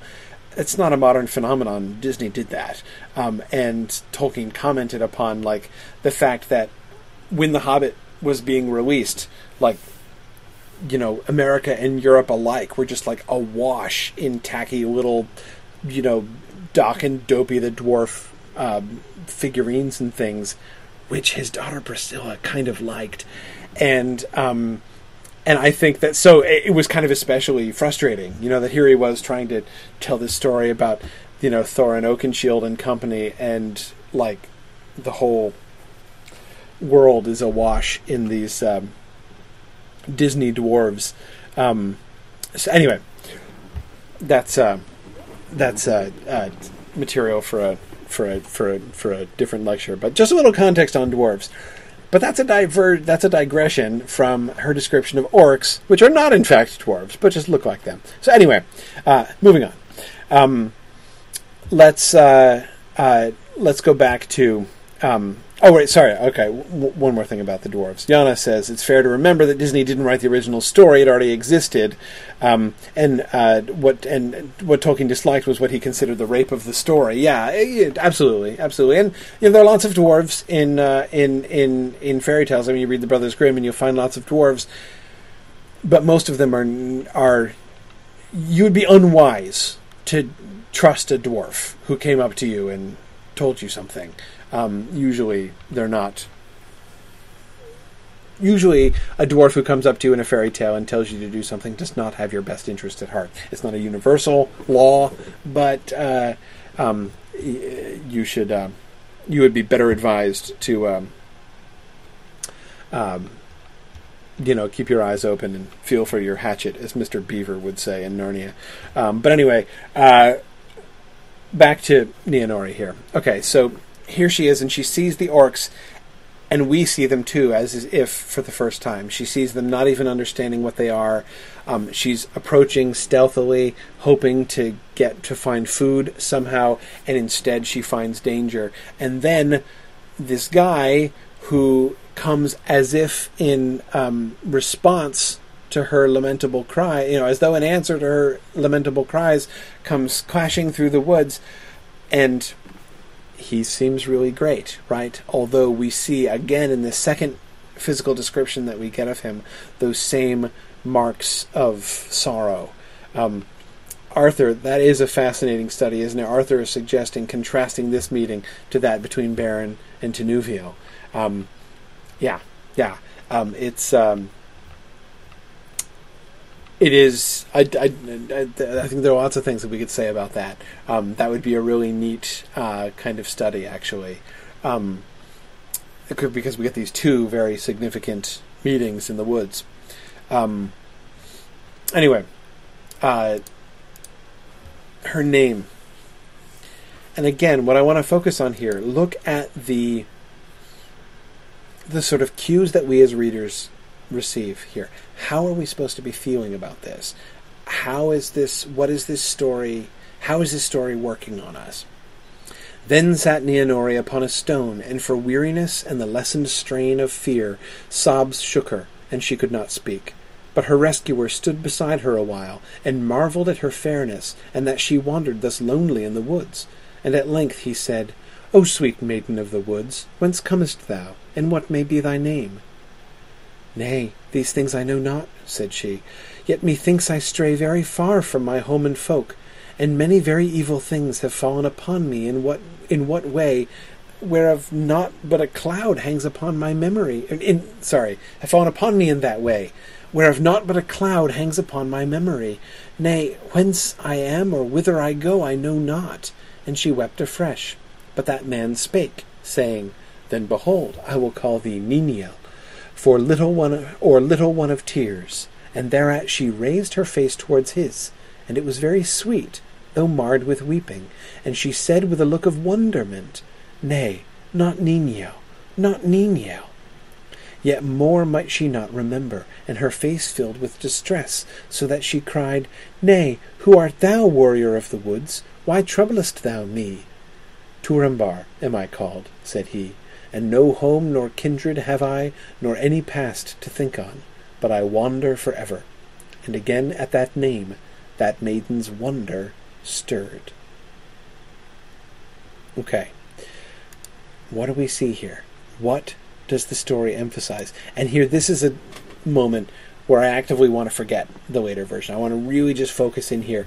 Uh, there are similarities and differences we can point out. Christopher Tolkien is great at pointing out the similarities and the differences. He doesn't do much with those, though.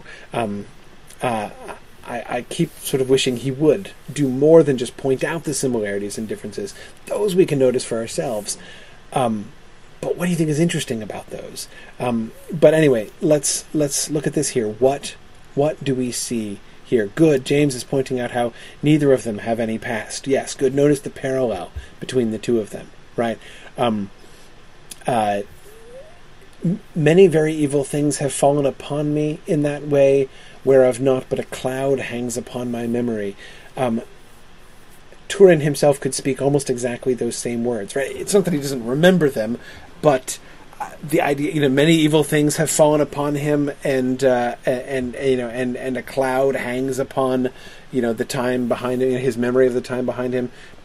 You know that um, you could definitely you could definitely say that um, of of Turin. Um, so yes, the parallels between them are definitely um, are definitely interesting.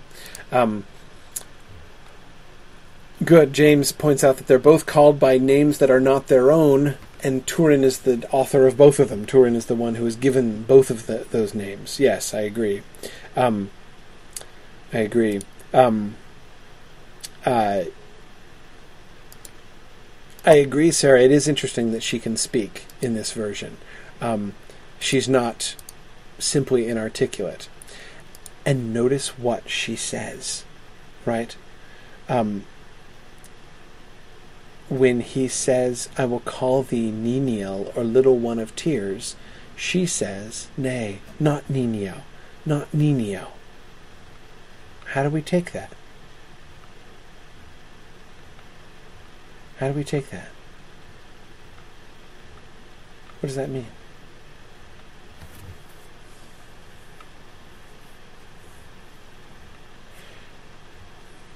It works in a couple different ways, right? Yes, Nancy, it does sound almost like she realizes that this isn't her own name, right? Yes. Yes. Um, good, good. And Bartleby, okay. That was close. Um, Bartleby says uh, that she doesn't want to be thought of that way. Yes. Yes. She doesn't identify with that name. Uh, Brandon says, yes. But why not? This is to me the most painful thing here, right? On the one hand, I don't want to accuse Nienori of being flirtatious here. That seems inappropriate, especially since she's all full of distress and crying and stuff. But there's that sense of, but I'm not the one of tears, right? I've been rescued. And there's that first sort of recognition of. It's the thing which is, I think, explicitly articulated in the the thing which is being explicitly articulated in the later version of the story that she felt like one who had found something that she had sought but she didn't know what it was right um, that is to say simultaneously her saying not Nino not Nino seems to point in two different directions on the one hand her near recognition of the name saying no that's not quite um, that's not quite it right um, it's like my name, but it's not the right name. I'm not Nini, but it's also no, I'm not the one of tears, right? Um, I'm the one who maybe has found joy, right?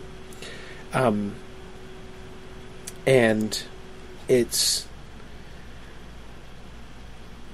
awful, awful.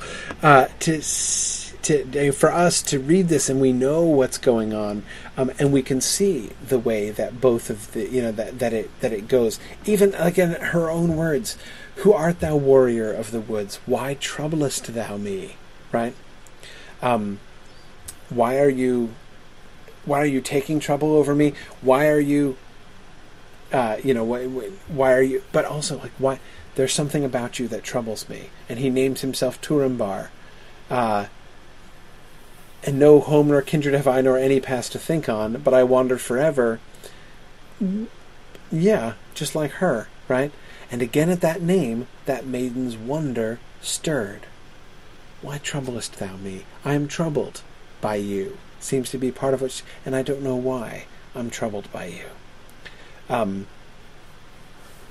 but she is in wonder at him, and again the the two pronged nature of her wonder I find extremely um, painful. Um, Yana says, One wonders if Turin had said, I am Turin, son of Urin, she might not have remembered something. I agree, Yana. Even the mere fact that she has no speech at all in the later version suggests to me that, like, the, the power of, of Glaurung over her is more absolute um, than, than Glorund's is over Nienori in this version. Um, I, too, wonder that Yana. And so again, we see his changing of his name to Turambar leads to perhaps, um, you know, the the sort of the perpetuation, at least, of this misunderstand of this tragic misunderstanding. But it's not even that that's simply a punishment for him for taking this new name, right? Remember the circumstances under which he took this new name was in despair, right? Seeking death and uh, and and as a result, now it's oh anyway, it's awful. Um, uh, but it gets so much more painful. Now, as the days passed, Turambar grew to love Niniel very greatly indeed, and all the folk beside loved her for her great loveliness and sweetness. Yet was she ever half sorrowful, and often distraught of mind, as one that seeks for something mislaid that, sh- that soon she must discover. So that folk said, Would that the Valar would lift this spell that lies upon Niniel. twist, twist. They have some sense that is now they, they mean that metaphorically, right? That there's there's something wrong with her. There's some there's some. It's like there's a spell on her, right? Oh, if only if only somebody would lift that. Nonetheless, for the most part, she was happy indeed among the folk and in the house of Bethos, and each day she grew ever fairer, and Tamar Lamefoot, who was held of little account, loved her, though in vain. Now came days when life was once, once more seemed to contain joy to Turambar. Oh no, that's a terrible sign. And the bitterness of the past grew dim and far away, almost like this cloud of forgetfulness is over. And a fresh love was in his heart. He to who who who who who had such a hard time winning love, remember? Then did he think to put his fate for ever from him, and live out his life there in the woodland homes with children about him and looking upon Niniel, he desired to wed her. Turambar, who took his name in a fey mood, seeking death, right, has now decided wait a second, maybe there's hope, right? Maybe I can cling to life instead of death. Maybe I can escape my fate and live, right?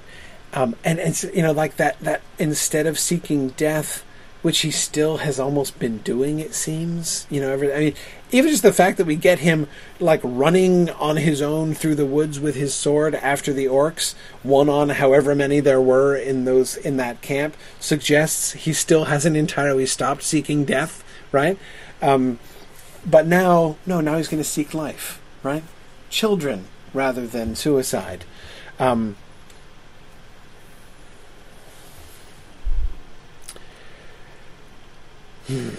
And looking upon Niniel, he desired to win her. Then did he often press his suit with her. Yet though he was a man of valiance and renown, she delayed him, saying nor yea nor no. Yet herself she knew not why, for it seemed to her heart that she loved him deeply, fearing for him were he away, and knowing happiness when he was nigh. I don't know why I want to say no to him, because I know that I love him. Um, and even again, this is notice how the whole thing is littered with things which should be clues even to them, right? And again, it's to me the worst thing about the incest of Turin and Nienori is that once again it's like the manslaughter of the dude who isn't Saeros uh, in Artanor, right? On the one hand, it's not his fault, but on the other hand, he did it, right? Um, with the incest, there are lots of clues that they have that something is not right.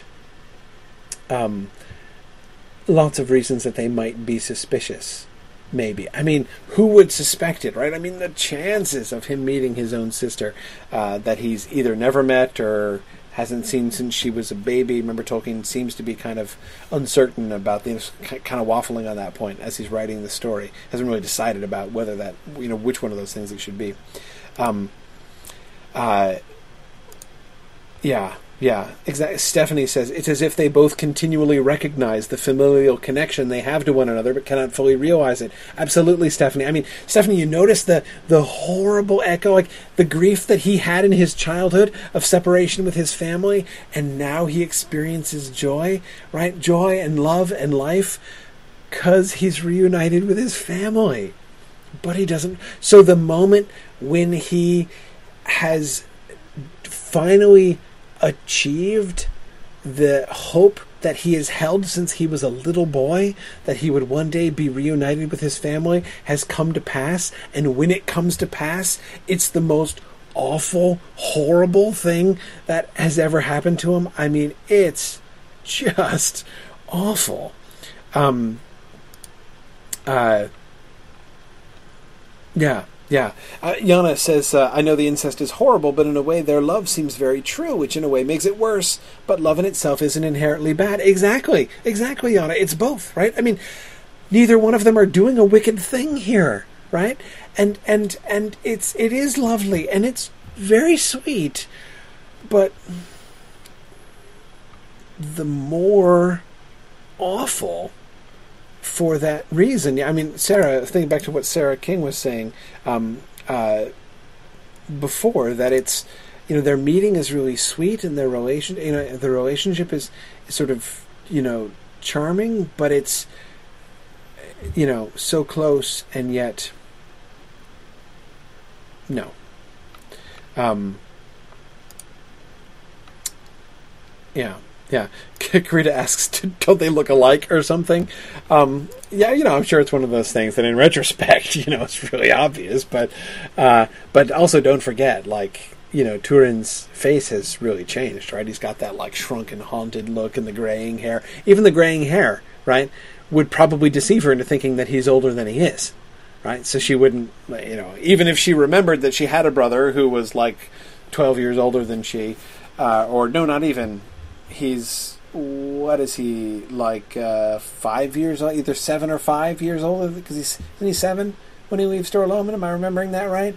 Um, and she's either two or zero when he leaves again, depending on which way it falls out, whether he's ever met her. But yeah, seven, right? So, um, so but he's got gray hair, right? He looks much older, much more than seven years older than she is. So even if she did remember that, you know, um, and I go to Sarah points out they don't have the same they don't have the same hair color, it seems. So there's some evidence that they don't look alike, that he takes after their mother and she takes after their father. Um, but anyway, let's keep pouring on the pain. Seeing, therefore, the love of their new chief for Niniel, and thinking they knew that she loved him also in return, those men began to say how they would lief see their lord wed, and that it was folly to delay for no good cause. But this word came to the ears of Niniel, and at length she consented to be the wife of Turambar, and all were fain thereat. And imagine how much they regretted that later on. A goodly feast was made, and there was song and mirth, and Niniel became lady of the woodland rangers, and dwelt thereafter in Turambar's house. There, there great was their happiness, though there lay at times a chill foreboding upon Niniel's heart, but Turambar was in joy, and said in his heart, "'Twas well that I did name myself Turambar. For lo, I have overcome the doom of evil that was woven about my feet. Again, notice how much less arrogant he is than the later Turin, right? He's just like, hooray! Look, look at me! I'm living happily ever after. Wow! I never thought it would happen to me. I've, I've, I've overcome the doom. Right? It was well that I named myself Turambar because I'm living the dream here, right? Oh, so oh, just painful. The past he laid aside, and to Niniel he spoke not over much of bygone things, save of his father and mother and the sister he had not seen. But always was Niniel troubled at such talk, and he knew not why. But again, all of these like hints and things that are just going to seem in tolerably painful in retrospect, but of his flight from the halls of Tinwelint and the death of Beleg, and of his seeking back to Hisilómë, he said never a word. And, he, and the thought of, Fi, of, of Failivrin lay locked in his deepest heart, well nigh forgotten. Not ever might Niniel tell him of her days before, and did he ask her, distress was written on her face, as though he troubled the surface of dark dreams, and he grieved at times thereat, but it weighed not much upon him. Even that. Maybe, gosh, in retrospect, I really should have pushed maybe a little bit harder on those dark dreams and like what was beneath the surface, and maybe should have taken a little bit more seriously uh, her being troubled when I talk about mom and sister, and um, man, um, the later story is awful and depressing, but I don't think there is anything in the later story to rival the terrible, dramatic, just the crushing soul destroying dramatic irony of these passages in this early version. Because we have more sympathy for Turin, because he's a much nicer guy who just has a, a, you know just has it bad you know just has just gets dealt like a really really horrible hand um, and um, uh, just you know wow um, then uh, let's look at uh, jumping ahead here to um, to their deaths. Um, we're starting to run out of time. Uh, I want to get to the, uh, but I'm determined to get through their suicides and what's more, address more broadly the suicide issue. By the suicide issue, what I mean is, there are a lot of people who read the story and are like, "Whoa!" Like, um, seriously? Like the stories end with suicide? Like, isn't that kind of not okay. You know, I mean, uh, um, uh, like I, you know, I thought Tolkien was a Catholic. Like, is is he is he he's not? Is he actually like heroizing suicide here? That doesn't seem to. Would he do that? That doesn't seem to make any sense. You know, a lot of people have a hard time kind of putting those two things together. Um, and I want to I want to sort of I want to address that generally. And what's more, as you will have noticed, the story itself addresses that. The early version of this story, this version, addresses it very much more directly than the later than the later versions do. And I think that that's um, um, but I, I think that that's uh, that's really interesting, and we'll definitely get to that. Arthur Arthur Harrow says uh, he's quoting me. Let's jump ahead to their deaths. Is there any more succinct comment on the story of Turin? Yeah, there's always there's always so much crushing dramatic irony I can get through before I just have to leap uh, forward to the suicide uh, as a kind of relief. Uh, from the rest of the story. Uh, that is a kind of a commentary. I, I, agree on the story. Anyway, okay. Here's Nienori. There did she stay her feet. And remember, this is over the silver bowl where she had had a terrible misgiving before, but she wasn't quite sure why, right? Um, and standing spake as to herself, O waters of the forest, whither do ye go? Wilt thou take Nienori, Nienori, daughter of Urin, child of woe? O ye white foams, would that ye might lave me clean, but deep, deep must be the waters that would wash my memory of this nameless curse. O bear me hence, far, far away. Where are the waters of the unremembering sea? O waters of the forest, whither do ye go? Then ceasing suddenly, she cast herself over the fall's brink, and perished where it foams about the rocks below. But at that moment the sun rose above the trees, and light fell upon the waters, and the waters roared unheeding above the death of Nienori. Um, yes, Karita, I too was thinking, um, uh, you know, I shall be lady of the stream. Um, I too was thinking of Silverweed. Arthur uh, also, yes, it does sound like she's quoting Silverweed, but she's not. Sorry, Watership Down reference for those of you who didn't do the Watership Down class with us. Um, this does sound very much like the lyrics of one of the poems um, uh, in in Watership Down. But anyway, bygones. Okay, what's she saying? What's she saying to the waters? What do we hear in her final words? What is the final state of Nienori as she comes to? Well, first, she heaps upon us a little bit more bitter twisting of the dramatic irony, right? Um, her naming of herself, right? Wilt thou take Nienori, Nienori, daughter of Urin, child of woe? She declares her true name, Nienori, and then you notice what she adds? But really, you know, a better name for me would be Maiden of Tears. That's really what my name would be. Now she's like, yes, Niniel, yes, Niniel. Oh, awful. Uh, and then, like, that deep, deep must be the waters that would wash my memory of this nameless curse. Oh, for amnesia right now, right? Like, oh, man. Um, but she wants to be cleansed, Brandon, yes. Um, would that ye might lave me clean. Right? She wa- she wants to be cleansed. Um, which of course shows that she believes that she's been soiled, right? She's, there's no sense of like, well, I mean, we didn't know, right? I mean, you know, God, it's uh, you, you know, under the circumstances, uh, you can't really blame us, you know. Uh, no harm, no foul. I mean, this is not Nienori's perspective, right? She feels that she needs to be cleansed. She feels that she's, she clearly feels that she has done something horrible, even if unintentioned, and she wants to be washed clean.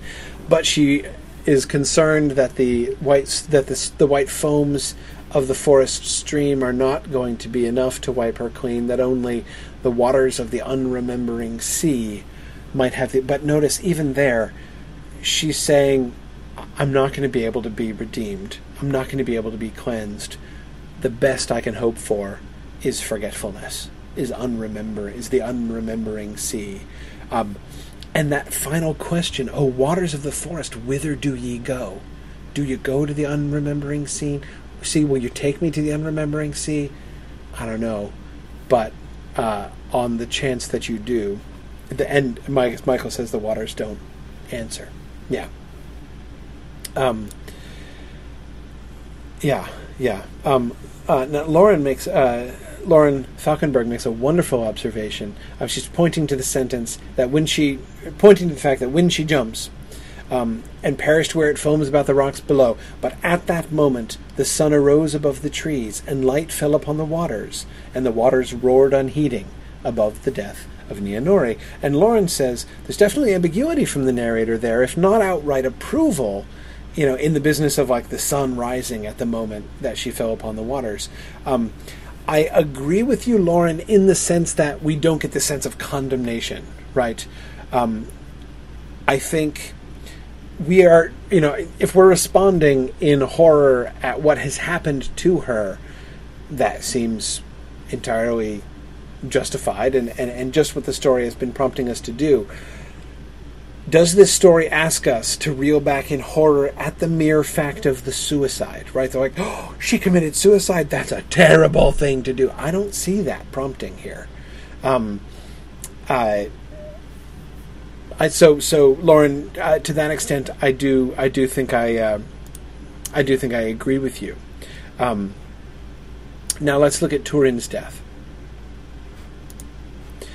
So did he leave the folk behind and drive heedless through the woods, calling ever the name of, kind of like he was on the day he met, yeah, uh, calling ever the name of Niniel, till the woods rang most dismally with that word, and his going led him by circuitous ways ever to the glade of Silver Bowl, and none had dared to follow him.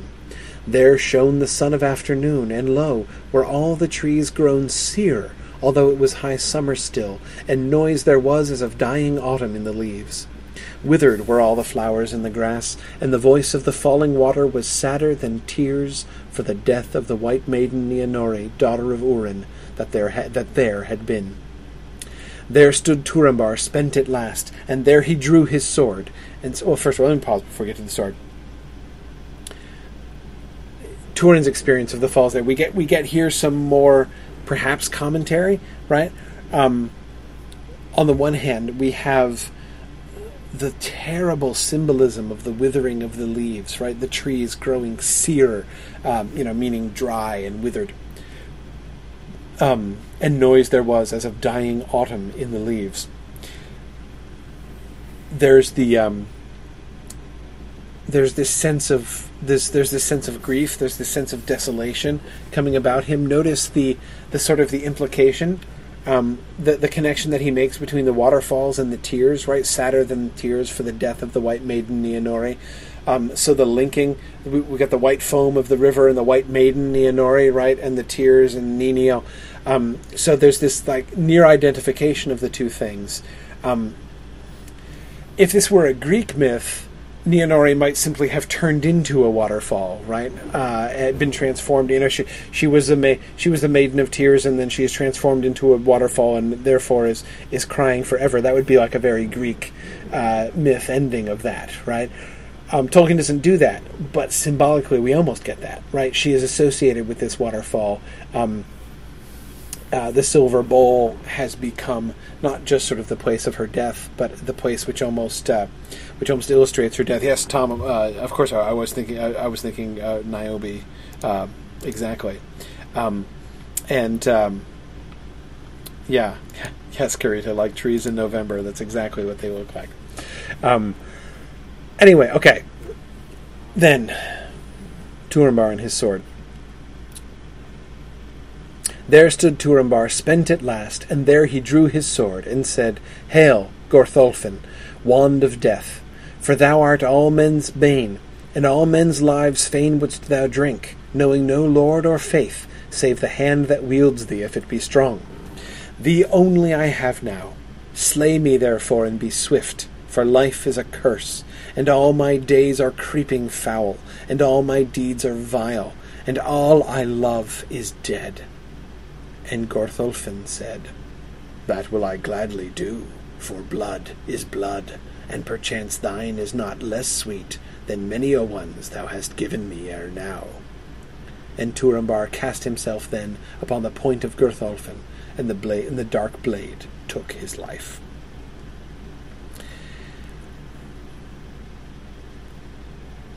First, how sketchy is that sword? You know, I mean, the sword is deeply creepy, right? Um, uh, uh, it's, the creative points out that it is not merely sketchy; it is evil. Um, yes, yes. Sarah says it's it's a sword. It's, the, the sword is a connoisseur of blood. You, um, yes, yes. Um,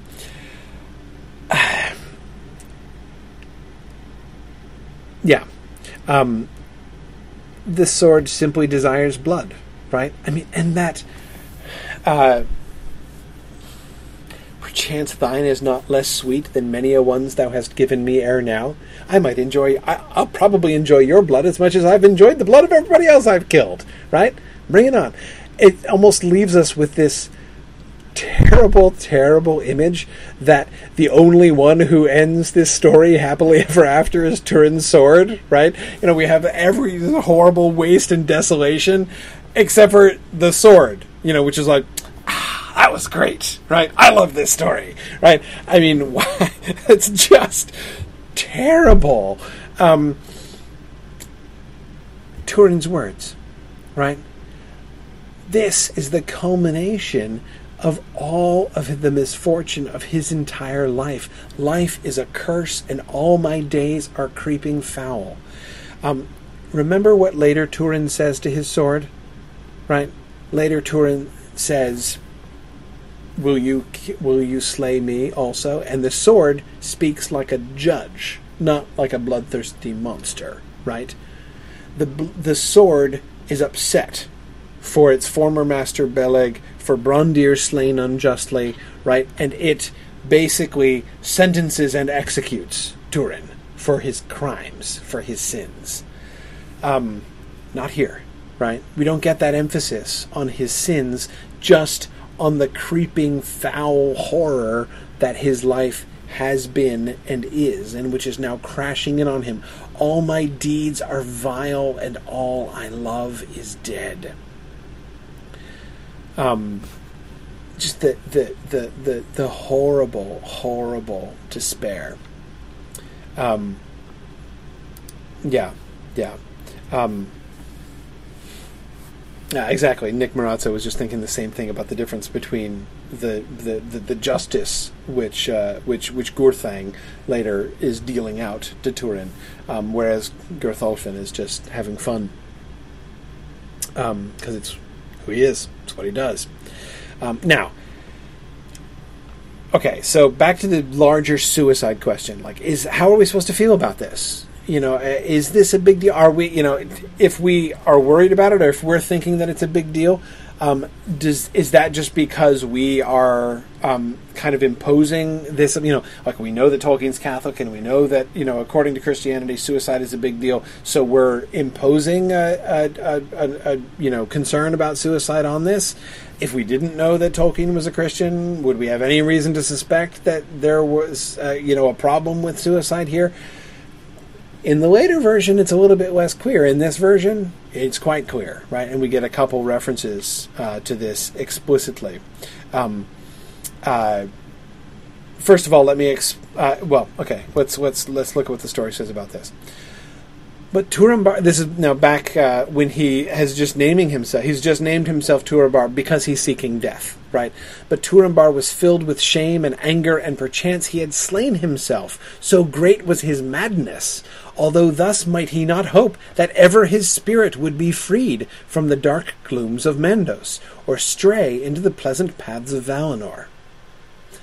But amidst his misery, he bethought him of Failivrin's pallid face, and he bowed his head for the thought came into his heart to seek back through all the woods after her sad footsteps, even be it to Angamandi and the hills of iron. Maybe in that desperate venture he had found a kindly and swift death, or perchance an ill one, and maybe he had rescued Failivrin and found happiness, as there is precedent, of course, for somebody pursuing an orc band with captives and rescuing him successfully. Yet not thus was he fated to earn the name he had taken anew and the drake reading his mind suffered him not thus lightly to escape his tide of ill. Okay, so two things I would emphasize about this passage. First, the initial and very clear statement that he he is you know in that moment you know in, in this again this is the moment of his of of you know right before his horrible choice when everything seems awful so great is his madness at the captivity of Failivrin that perchance he had slain himself. Right? He he considers suicide in this moment. The narrator says to us explicitly that this is an act of madness. That suicide is an act of madness, right? So great was his madness that perchance he had slain himself.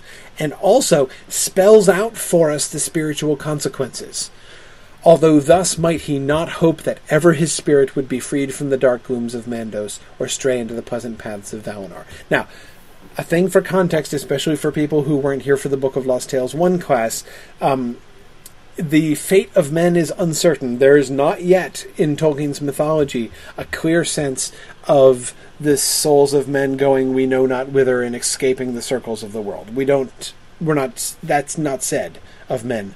Um, and indeed, the um, the the um, uh,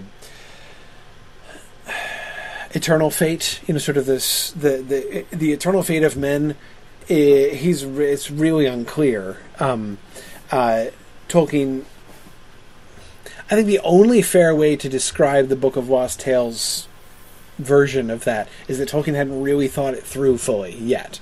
Um, but inasmuch, you know, the only things that he does say suggest that men go to the halls of Mandos, but they can, some of them, do find the favor to go to Valinor, to go to the paths of Valinor. And indeed, what it sounds is a lot like traditional mythological descriptions of even, you know, like uh, uh, even like Greek ones of you know the portion of the underworld where the the where the unjust are tormented and uh, you know the Elysian fields. Um, you know there are there are. Um, uh, though I, I, think the one I'm actually thinking is not Greek, but Roman. I'm thinking the Aeneid um, uh, in my head right now when I'm describing these things. Um, but uh, but anyway, so that seems to be the model that he's kind of using in his mythology here. But howsoever that be, the point is perfectly clear that those who commit suicide can never be free from the dark glooms of Mandos. Um, you're on a one way ticket to the bad place if you commit suicide. That's perfectly clear in this passage. And the narrator states this, at least with the tone of authority here. Um, now, then later. So this is like again. Oh, oh wait, wait. Sorry, I didn't. I didn't do the second half of the, of the passage. So the first half of the passage states that stuff really clearly, but also notice the implications of the second half of the passage, right? But amidst his misery, he bethought him of Failivrin's pallid face, and he bowed his head, for the thought came into his heart, right? Rallying against that mad temptation to commit suicide, what he clings to instead is this desperate idea, right? This thought that comes into his heart to seek back through all the woods after her sad footsteps, even be it to Angamandi and the hills of iron, right? No, no, no. I'm not going to give up. I'm going to keep after them. Uh, uh, I'm going to, even if there's no hope, I'm gonna and and and you know it's it's um, nevertheless I'm gonna do that. And maybe I'll die maybe she's already dead and maybe I will die but that's how I'm gonna choose to die right? And the narrator says hey who knows what might have happened? Had Turin made that choice so again this is right before the choice he made in in slide one that we were talking about right? His first impulse is a good one. Seems like later Turin never has good impulses but his his first impulse is a good one right I'm going to dedicate my life to following Failivrin. I'm going to try to rescue her, and if I can't rescue her, I will die seeking her. Um, and the narrator's like, hey, who knows how that would have turned out? Um, any number of ways that could have turned out. It's true that the majority of the ways that could have turned out were in Turin's death, but hey, um, he might have found a kindly and swift death, right? Finding death is not just like you know being killed uh, in the doorway of her father's house wouldn't have been a bad death either, right? He could at least have found um, you know that um, that that Boromir kind of death. Yeah, Yana says instead of a suicide, he contemplates a suicide mission. Exactly, but it's totally different, right? Mm-hmm. Completely different context. Um, it's a heroic death. It's a it's he would die doing the right thing, right? Um, and the narrator suggests maybe it would have turned out, right? Maybe he had rescued Failivrin and found happiness. Could be, right? But didn't happen um, because it was not thus was not thus was he fated to earn the name he had taken anew, and because the dragon has other plans and is about to lay the whammy on him that's going to lead him to make the bad choice. So again, notice again this is another reason why even his one major really bad choice here is still like we have the content like he first made the good choice and was only swayed from that good choice and pushed to the bad choice through the influence and enchantment of the dragon. Anyhow, okay. Um, but look at the end. Then Urin departed, and he would not touch the gold. Well, don't worry about Urin right now. We're, uh, I'm, I'm, by the way, deliberately leaving Urin aside now. Um, when we do the chapter on the Nauglafring, we'll come back to the Urin material that we get at the end of this story, so I'm not leaving it behind. Um, I also wanted to talk some about the way that dragons are described and, and, and a couple other things, but we'll save that too. We're going to come back to those things um, when we do the Nauglafring. So I promise that we won't we won't um, those like those really interesting passages where he describes like other species of dragons and stuff like that. Um, we'll definitely talk about that, but um, uh, but uh, but I will, uh, but but not not now. I'll save that. Um, one more. Let's just look at this last. And again, thinking about their suicides. Look at look at what happens to them after death. Uh, so then Urin departed, but would not touch the gold. And stricken in years, he reached Hisilómë, and died among men, but his words living after him bred estrangement between elves and men. Yet it is said that when he was dead, his shade fared into the woods seeking Mavwin, and long those twain haunted the woods about the fall of Silver Bowl, bewailing their children. That's pretty sad. But the elves of Kor have told, and they know, that at last Urin and Mavwin fared to Mandos, and Nienori was not there, nor Turin their son. So Urin and Mavwin's shades, after haunting Silver Bowl for a long time, show up in Mandos, and they're like, hey, we're Nienori and Turin, right? We're thought finally, at least we could have like a ghostly family reunion in misery here in Mandos, right? I mean, was that too much to ask? Turambar indeed had followed Nienori along the black pathways to the doors of Fui, but Fui would not open to them, neither would Vefántur. Um, now, who is this Fui? Uh, well, we'd have to go back to the Book of Lost Tales Part 1 for this. We don't have time. Um, but Fui is the character who will later become Nienna, and who is at first the wife of Vefántur, who is Mandos. Um, uh, and she is the cold goddess of the dead, um, who is involved uh, in, you know, punishing the dead. Uh, she's Fui is really scary. Um, and they go, so they follow the black pathways to the doors of Fui, presumably based on what we were told earlier, because they committed suicide. Um, and um, um yeah, Karita, exactly. She's the one who makes tears. She's responsible for tears. Um, that's like what she does. she's the tear generator. Um, okay, so anyway, so so Turin follows Nienori down the black pathway to the doors of Fui, but Fui won't take them, and Vefántur won't take them. So the the doors of Mandos are shut against them, though that's supposed to be their destiny if they commit suicide. Yet now the prayers of Urin and Mavwin came even to Manwe, and the gods had mercy on their unhappy fate, so that those twain, Turin and Nienori, entered into Fôs'Almir, the bath of flame, even as Urwendi and her maidens had done in ages past, before the first rising of the sun. Urwendi is the, the, the one who is driving the sun. She's the, the sun person. And so were all their sorrows and stains washed away, and they dwelt as shining Valar among the blessed ones. And now the love of that brother and sister is very fair. But Turambar indeed shall stand beside Fionwe in the great wrack, and Melko and his drakes shall curse the sword of Mormakil. So Manwe listens. They're forgiven. They have to be cleansed first, though. It's not that suicide isn't a big deal, apparently.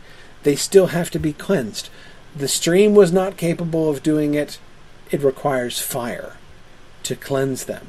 But once they are indeed cleansed in the Valar's bath of flame, they're purified, and their sorrows and stains, both, are washed away.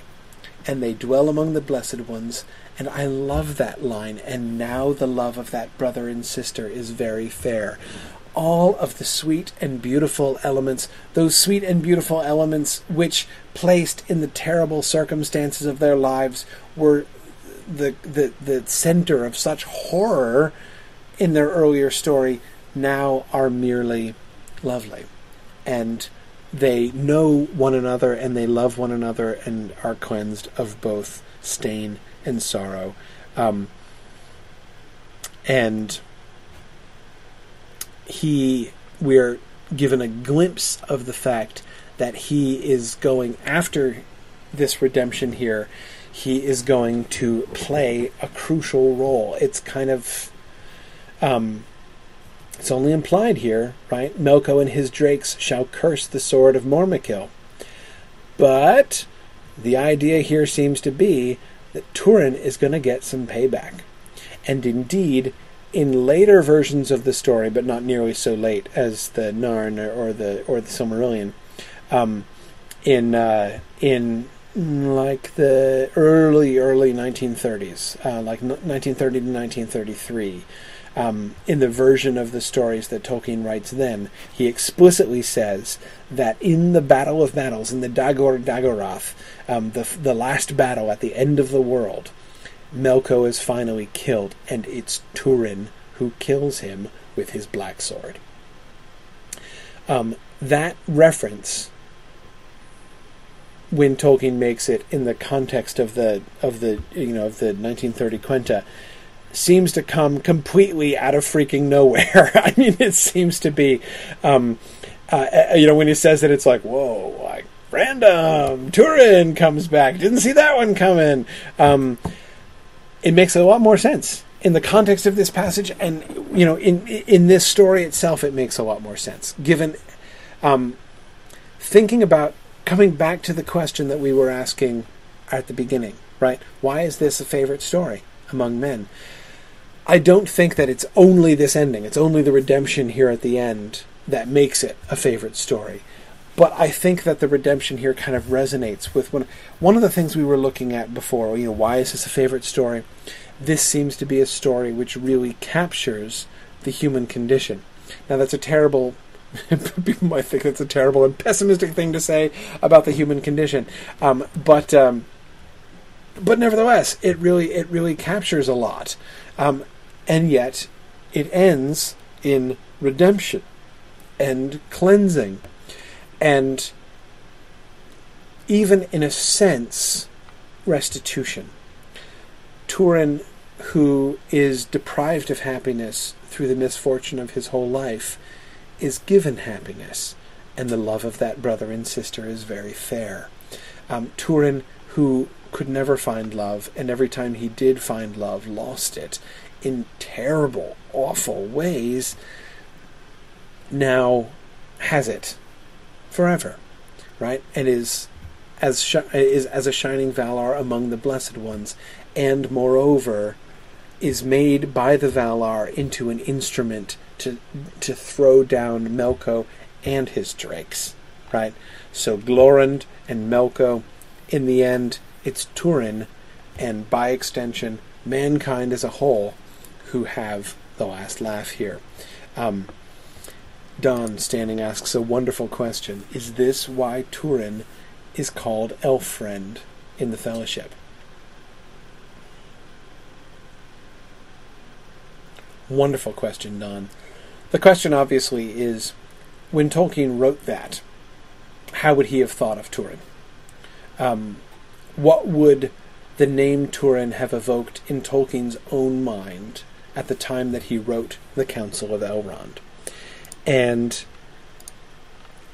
I think it wouldn't be that far from this. I mean, it's far from this. Like chronologically, it's it's like twenty years later that he's writing the Council of Elrond, um, but he's less than five years removed. Well, he's within a decade anyway of the of the version in which Turin is still the one who's killing Melkor at the who's killing Morgoth at the end of the world, um, and uh, um, so that rates.